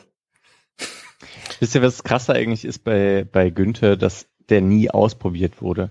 Weil Robin Koch war für mich so ein Spieler, bei dem ich von Anfang an die Anlagen gesehen habe, der Typ kann auch in einem ganz anderen Fußball mitspielen. Also auch in einem sehr dominanten Fußball irgendwie, wenn er Restverteidigung machen muss oder sonst irgendwas. Und das hat man auch sofort gesehen. Äh, Löw hat den hin und wieder ausprobiert in einem sehr hohen System und Koch hat wunderbar irgendwie da Konter abgelaufen und so weiter. Und ich, ich weiß überhaupt nicht, ob Günther in einem System funktioniert, das dominant vorne auf Ballbesitz spielt. Weil ich den halt immer nur sehe, wie der eigentlich die, die Linie entlang läuft aus einer recht tiefen Position, Doppelpass ab nach vorne und durch und dann so die eine Aktion zu haben und sofort riskanter Anspiel, äh, riskantes Anspiel an den 16er. Ähm, hey, vielleicht kann das voll gut, keine Ahnung, ich weiß es nicht. Aber ich als Bundestrainer hätte es lieber nochmal vorher ausprobiert, ob das funktioniert oder nicht. Vielleicht ja. kriegt er ja das Testspiel gegen Dänemark von Anfang an, bereitet zwei Tore vor und dann ist er Starter bei DM, wer weiß. Ja. Flanken auf Werner, ja. Man muss, ey, ganz ehrlich, also wenn äh, Frank Frankreich spielt häufiger mit Mbappé auf dem rechten Flügel. Ich hätte mit Günther da weniger Bauchschmerz als mit Halstenberg. Vom Tempo her. Ja, stimmt ist das ein Freiburg-Podcast? Nein, also ich, ich mag Halzenberg sehr, sehr gerne, aber er ist halt nicht schnell. Das ist schon das ja. ist auch der Grund, warum er häufiger mal Innenverteidiger gespielt hat. Weil da schnelle Flügel dann häufiger mal ein Problem war. Ja. Gut. Ähm, zum Thema DFB, äh, Fritz Keller einfach irgendwann in einen Podcast einladen, dann kann man die, das, die Thematik auch behandeln. Und ähm, U21, Nico Schlotterbeck hat auch noch ein Turnier vor sich in dieser Sommerpause. Also da kann man den auch noch weiter beobachten. So, ich komme mal kurz zu den ausgeliehenen Spielern an ihrem letzten Spieltag. Es sei denn, ihr habt noch was, das, dem ist nicht der Fall. Äh, Nico Schlotterbeck, eben erwähnt, 2 zu 1 gegen Leipzig gewonnen, mit Max Kruse, siebter Platz, hat durchgespielt, gelbe Karte bekommen. Laie hat sich am Ende sehr bewährt, sehr cool. Es gab schon Gerüchte mit Stuttgart, es gab schon irgendwie, hoffentlich bleibt er, will er mit seinem Bruder zusammenspielen oder nicht, etc. Letztendlich kann man sagen, Kevin und Nico, beides sehr erfolgreiche Laien bei Union Berlin und ähm, hat in der Rückrunde echt klarer, klarer Stammspieler links in der Dreierkette gespielt. Okorochi 90 Minuten auf der Bank beim 1 zu 1 in Würzburg. Die sind jetzt am Ende Neunter geworden, also der SC Paderborn. Eigentlich nicht groß erwähnenswert. Keine gute Laie die Saison. Wir werden auch nochmal die Laien genauer besprechen in der Saisonanalyse, denke ich, mit genauen Einsatzzeiten, wie viele Spiele etc. etc. Äh, Brandon Borello hat am letzten Spieltag, kam in der letzten Viertelstunde rein, als es 2-2 stand. Die haben dieses wichtige Spiel für Kräuter Fürth 2 zu 3 verloren gegen Fürth, also das Spiel, was Fürth in die erste Liga geschossen hat. Äh, in Unterzahl, Kräuter Fürth. Ähm, Luca Itter bei denen nicht gespielt in diesem Spiel, weil Raum gespielt hat. Aber die steigen jetzt auf und glaube ich, da kann man sich freuen, dass Luca Itter einfach jetzt beim Erstliga Kader von Kräuter führt, wahrscheinlich als Linksverteidiger Nummer eins in die Saison geht und die in eine halbe Saison schon ranführen konnten, jetzt wo Raum nach Hoffenheim geht. Patrick Kammerbauer ist mit Eintracht Braunschweig in die dritte Liga abgestiegen. Die haben 4 zu 0 mit dem H äh, beim HSV verloren, wurde in der letzten Viertelstunde, also in der 77. Minute eingewechselt. Kurz nach dem 4 zu 0, undankbarer Job. Ähm, mal schauen, wie es bei Patrick Kammerbauer weitergeht. Auf jeden Fall Braunschweig in der dritten Liga. Äh, Piringer, äh, 90 Minuten gespielt, eben dieses 1 zu 1 gegen Paderborn, ähm, sind ja abgestiegen. Mal gucken, wie da es weitergeht. Wir kommen gleich zur zweiten Mannschaft, äh, dritte Liga, ja, nein, und Marvin Piringer jetzt auch mit Würzburg in der dritten Liga. Es wird sicherlich spannend. Florian Katt 1 zu 1 gegen Unterhaching Magdeburg, stand aber nicht im Kader. Da interessant, dritte Liga vielleicht. Rostock Dresden, zweite Liga, schon auch nicht so verkehrt. Ich denke, das sehen alle so. Ja. Mm, ist ja auch spät jetzt, ne? Wir haben. Krasse zweite Liga. Ja. ja. Also mit Rostock Dresden hoch und Bremen Schalke runter und Hamburg noch drin und Nürnberg noch drin und Hannover noch drin und so, das ist schon ziemlich crazy. Ähm, Ingolstadt gegen Osnabrück, äh, Relegation zweite, dritte Liga. Und Armin, seid ja auch für Osnabrück, ja? Ja, niemand braucht Ingolstadt. Ja. Ich hätte sehr gern, also sehr gern 1860 da drin ja. gesehen mit Sascha Mölders. Ich glaube ganz Fußball Deutschland irgendwie. Aber die haben ja leider gegen Ingolstadt verloren. Bitter mit der roten, roten Karte für den Torwart, da wer es mitbekommen hat. Und Amir Abrashi wurde eingewechselt zur Halbzeit. Die haben 14-0 gegen Sion verloren. Ähm, ja, sind Zweiter, Sion ist Neunter und die sind dadurch durch diesen 14-0-Sieg in die Relegation gekommen und Vaduz ist direkt abgestiegen. Das fand ich ziemlich crazy. Also ich habe nur einmal kurz auf die Tabelle geschaut. Zwei Punkte vorm letzten und 14-0 gegen den zweiten FC Basel gewinnen. Also das wäre so, Voll. wie wir bei uns, keine Ahnung, Bremen am letzten Spieltag 4 zu 0 gegen Leipzig gewinnt oder so. Er hat auch ein bisschen diese Vibes von Bremen-Köln letztes Jahr, wo äh, Köln Sehr sich ja auch krass hat abschießen lassen in Bremen dann. Ja, ja also das fand ich schon, erst, dass sie 4-0 verlieren und dann auch noch in den Abstiegskampf damit eingreifen. Also gut. Keine Ahnung, was in Basel los ist. Äh, wir werden mal sehen, was mit Amir passiert nach dieser Saison. Und das waren so die ausgeliehenen Spielern und dann würde ich doch kurz noch auf die zweite Mannschaft schauen wollen. Da wird's nämlich spannend. Die haben 0 zu 0 bei Hessen Kassel gespielt. Hat's jemand von euch gesehen? Ja, also eigentlich ganz gute Leistung, jetzt nicht die beste diese Saison. Ähm, wahrscheinlich ist halt sehr, sehr bitter. Der Kasseler Moderator, der relativ parteiisch war, hat schon in der ersten Halbzeit gesagt, ja, wenn man das Hinspiel zehnmal spielt, gewinnt Freiburg neunmal und das gleiche muss man jetzt auch fürs Rückspiel sagen. Kassel hatte über 90 Minuten keine Torchance. Die zweite hat sich über weite Strecken schwer getan, hatte aber dann dennoch so, sagen wir, vier, fünf wirklich gute Chancen und im Normalfall muss man halt eine nutzen, ähm, mindestens, und dann sieht es deutlich entspannter aus. So sind es immer noch fünf Punkte und ein Spiel mehr. Man spielt äh, Mittwoch gegen Ulm. Ähm, und könnte da dann wieder sich auf acht Punkte absetzen, drei Spiele vorm Ende. Also die Situation ist immer noch sehr gut, aber sie könnte, sie könnte entspannter sein, wenn man das Spiel gewinnt, klar. Gehe ich absolut mit und ich würde auch sagen, das Spiel war jetzt nicht schlechter als die anderen Spiele, die man davor gemacht hat. Vielleicht sogar besser, ein bisschen, was die Chancen her angeht. Oft hat Frei, oft gewinnt Freiburg 2, hat das Gefühl jetzt, als gesehen habe, auch in der Schlussphase, weil man vielleicht etwas dominanter auftritt als der Gegner, der Gegner mehr laufen muss und so Kram und dann sich die individuellen Spiel, also die Spieler mit hoher individueller Klasse am Ende nochmal durchsetzen. Hm, deswegen fand ich es auch gut. Man muss vielleicht sagen, dass man jetzt noch einmal gegen Elversberg spielen wird. Äh, in zwei Spieltagen oder so, wo es vielleicht nochmal um was geht. Es ist schon auch spannend dann. Hat Allerdings, Elversberg spielt nächste Woche in Steinbach. Das ist auch ein die sind ja auch Vierter, also ist mhm. auch keine einfache Aufgabe. Genau. Genau, also man hat das Nachholspiel jetzt am Mittwoch äh, in Ulm. Äh, gegen Ulm. Gegen Ulm? Ja. Okay. Auf jeden Fall, wenn man das gewinnt, hat man fast eine Vorentscheidung mit acht Punkten in, bei restlichen drei Spielen. Patrick hat schon erwähnt. Man sollte es nicht darauf anlegen, dass Elversberg noch da rankommen kann, zwei Spieltage vor Ende. Also sollte man, glaube ich, jetzt in den nächsten zwei Spielen Ulm und dann Homburg, dann kommt Elversberg und am Ende kommt Koblenz. Ähm, spannend wird's, aber es könnte schlechter sein und ich denke, das wird man am Ende nach Hause schaukeln. Spannend. Darf man da noch Profis einsetzen jetzt? Ja, bestimmt. Ah, Wünsche.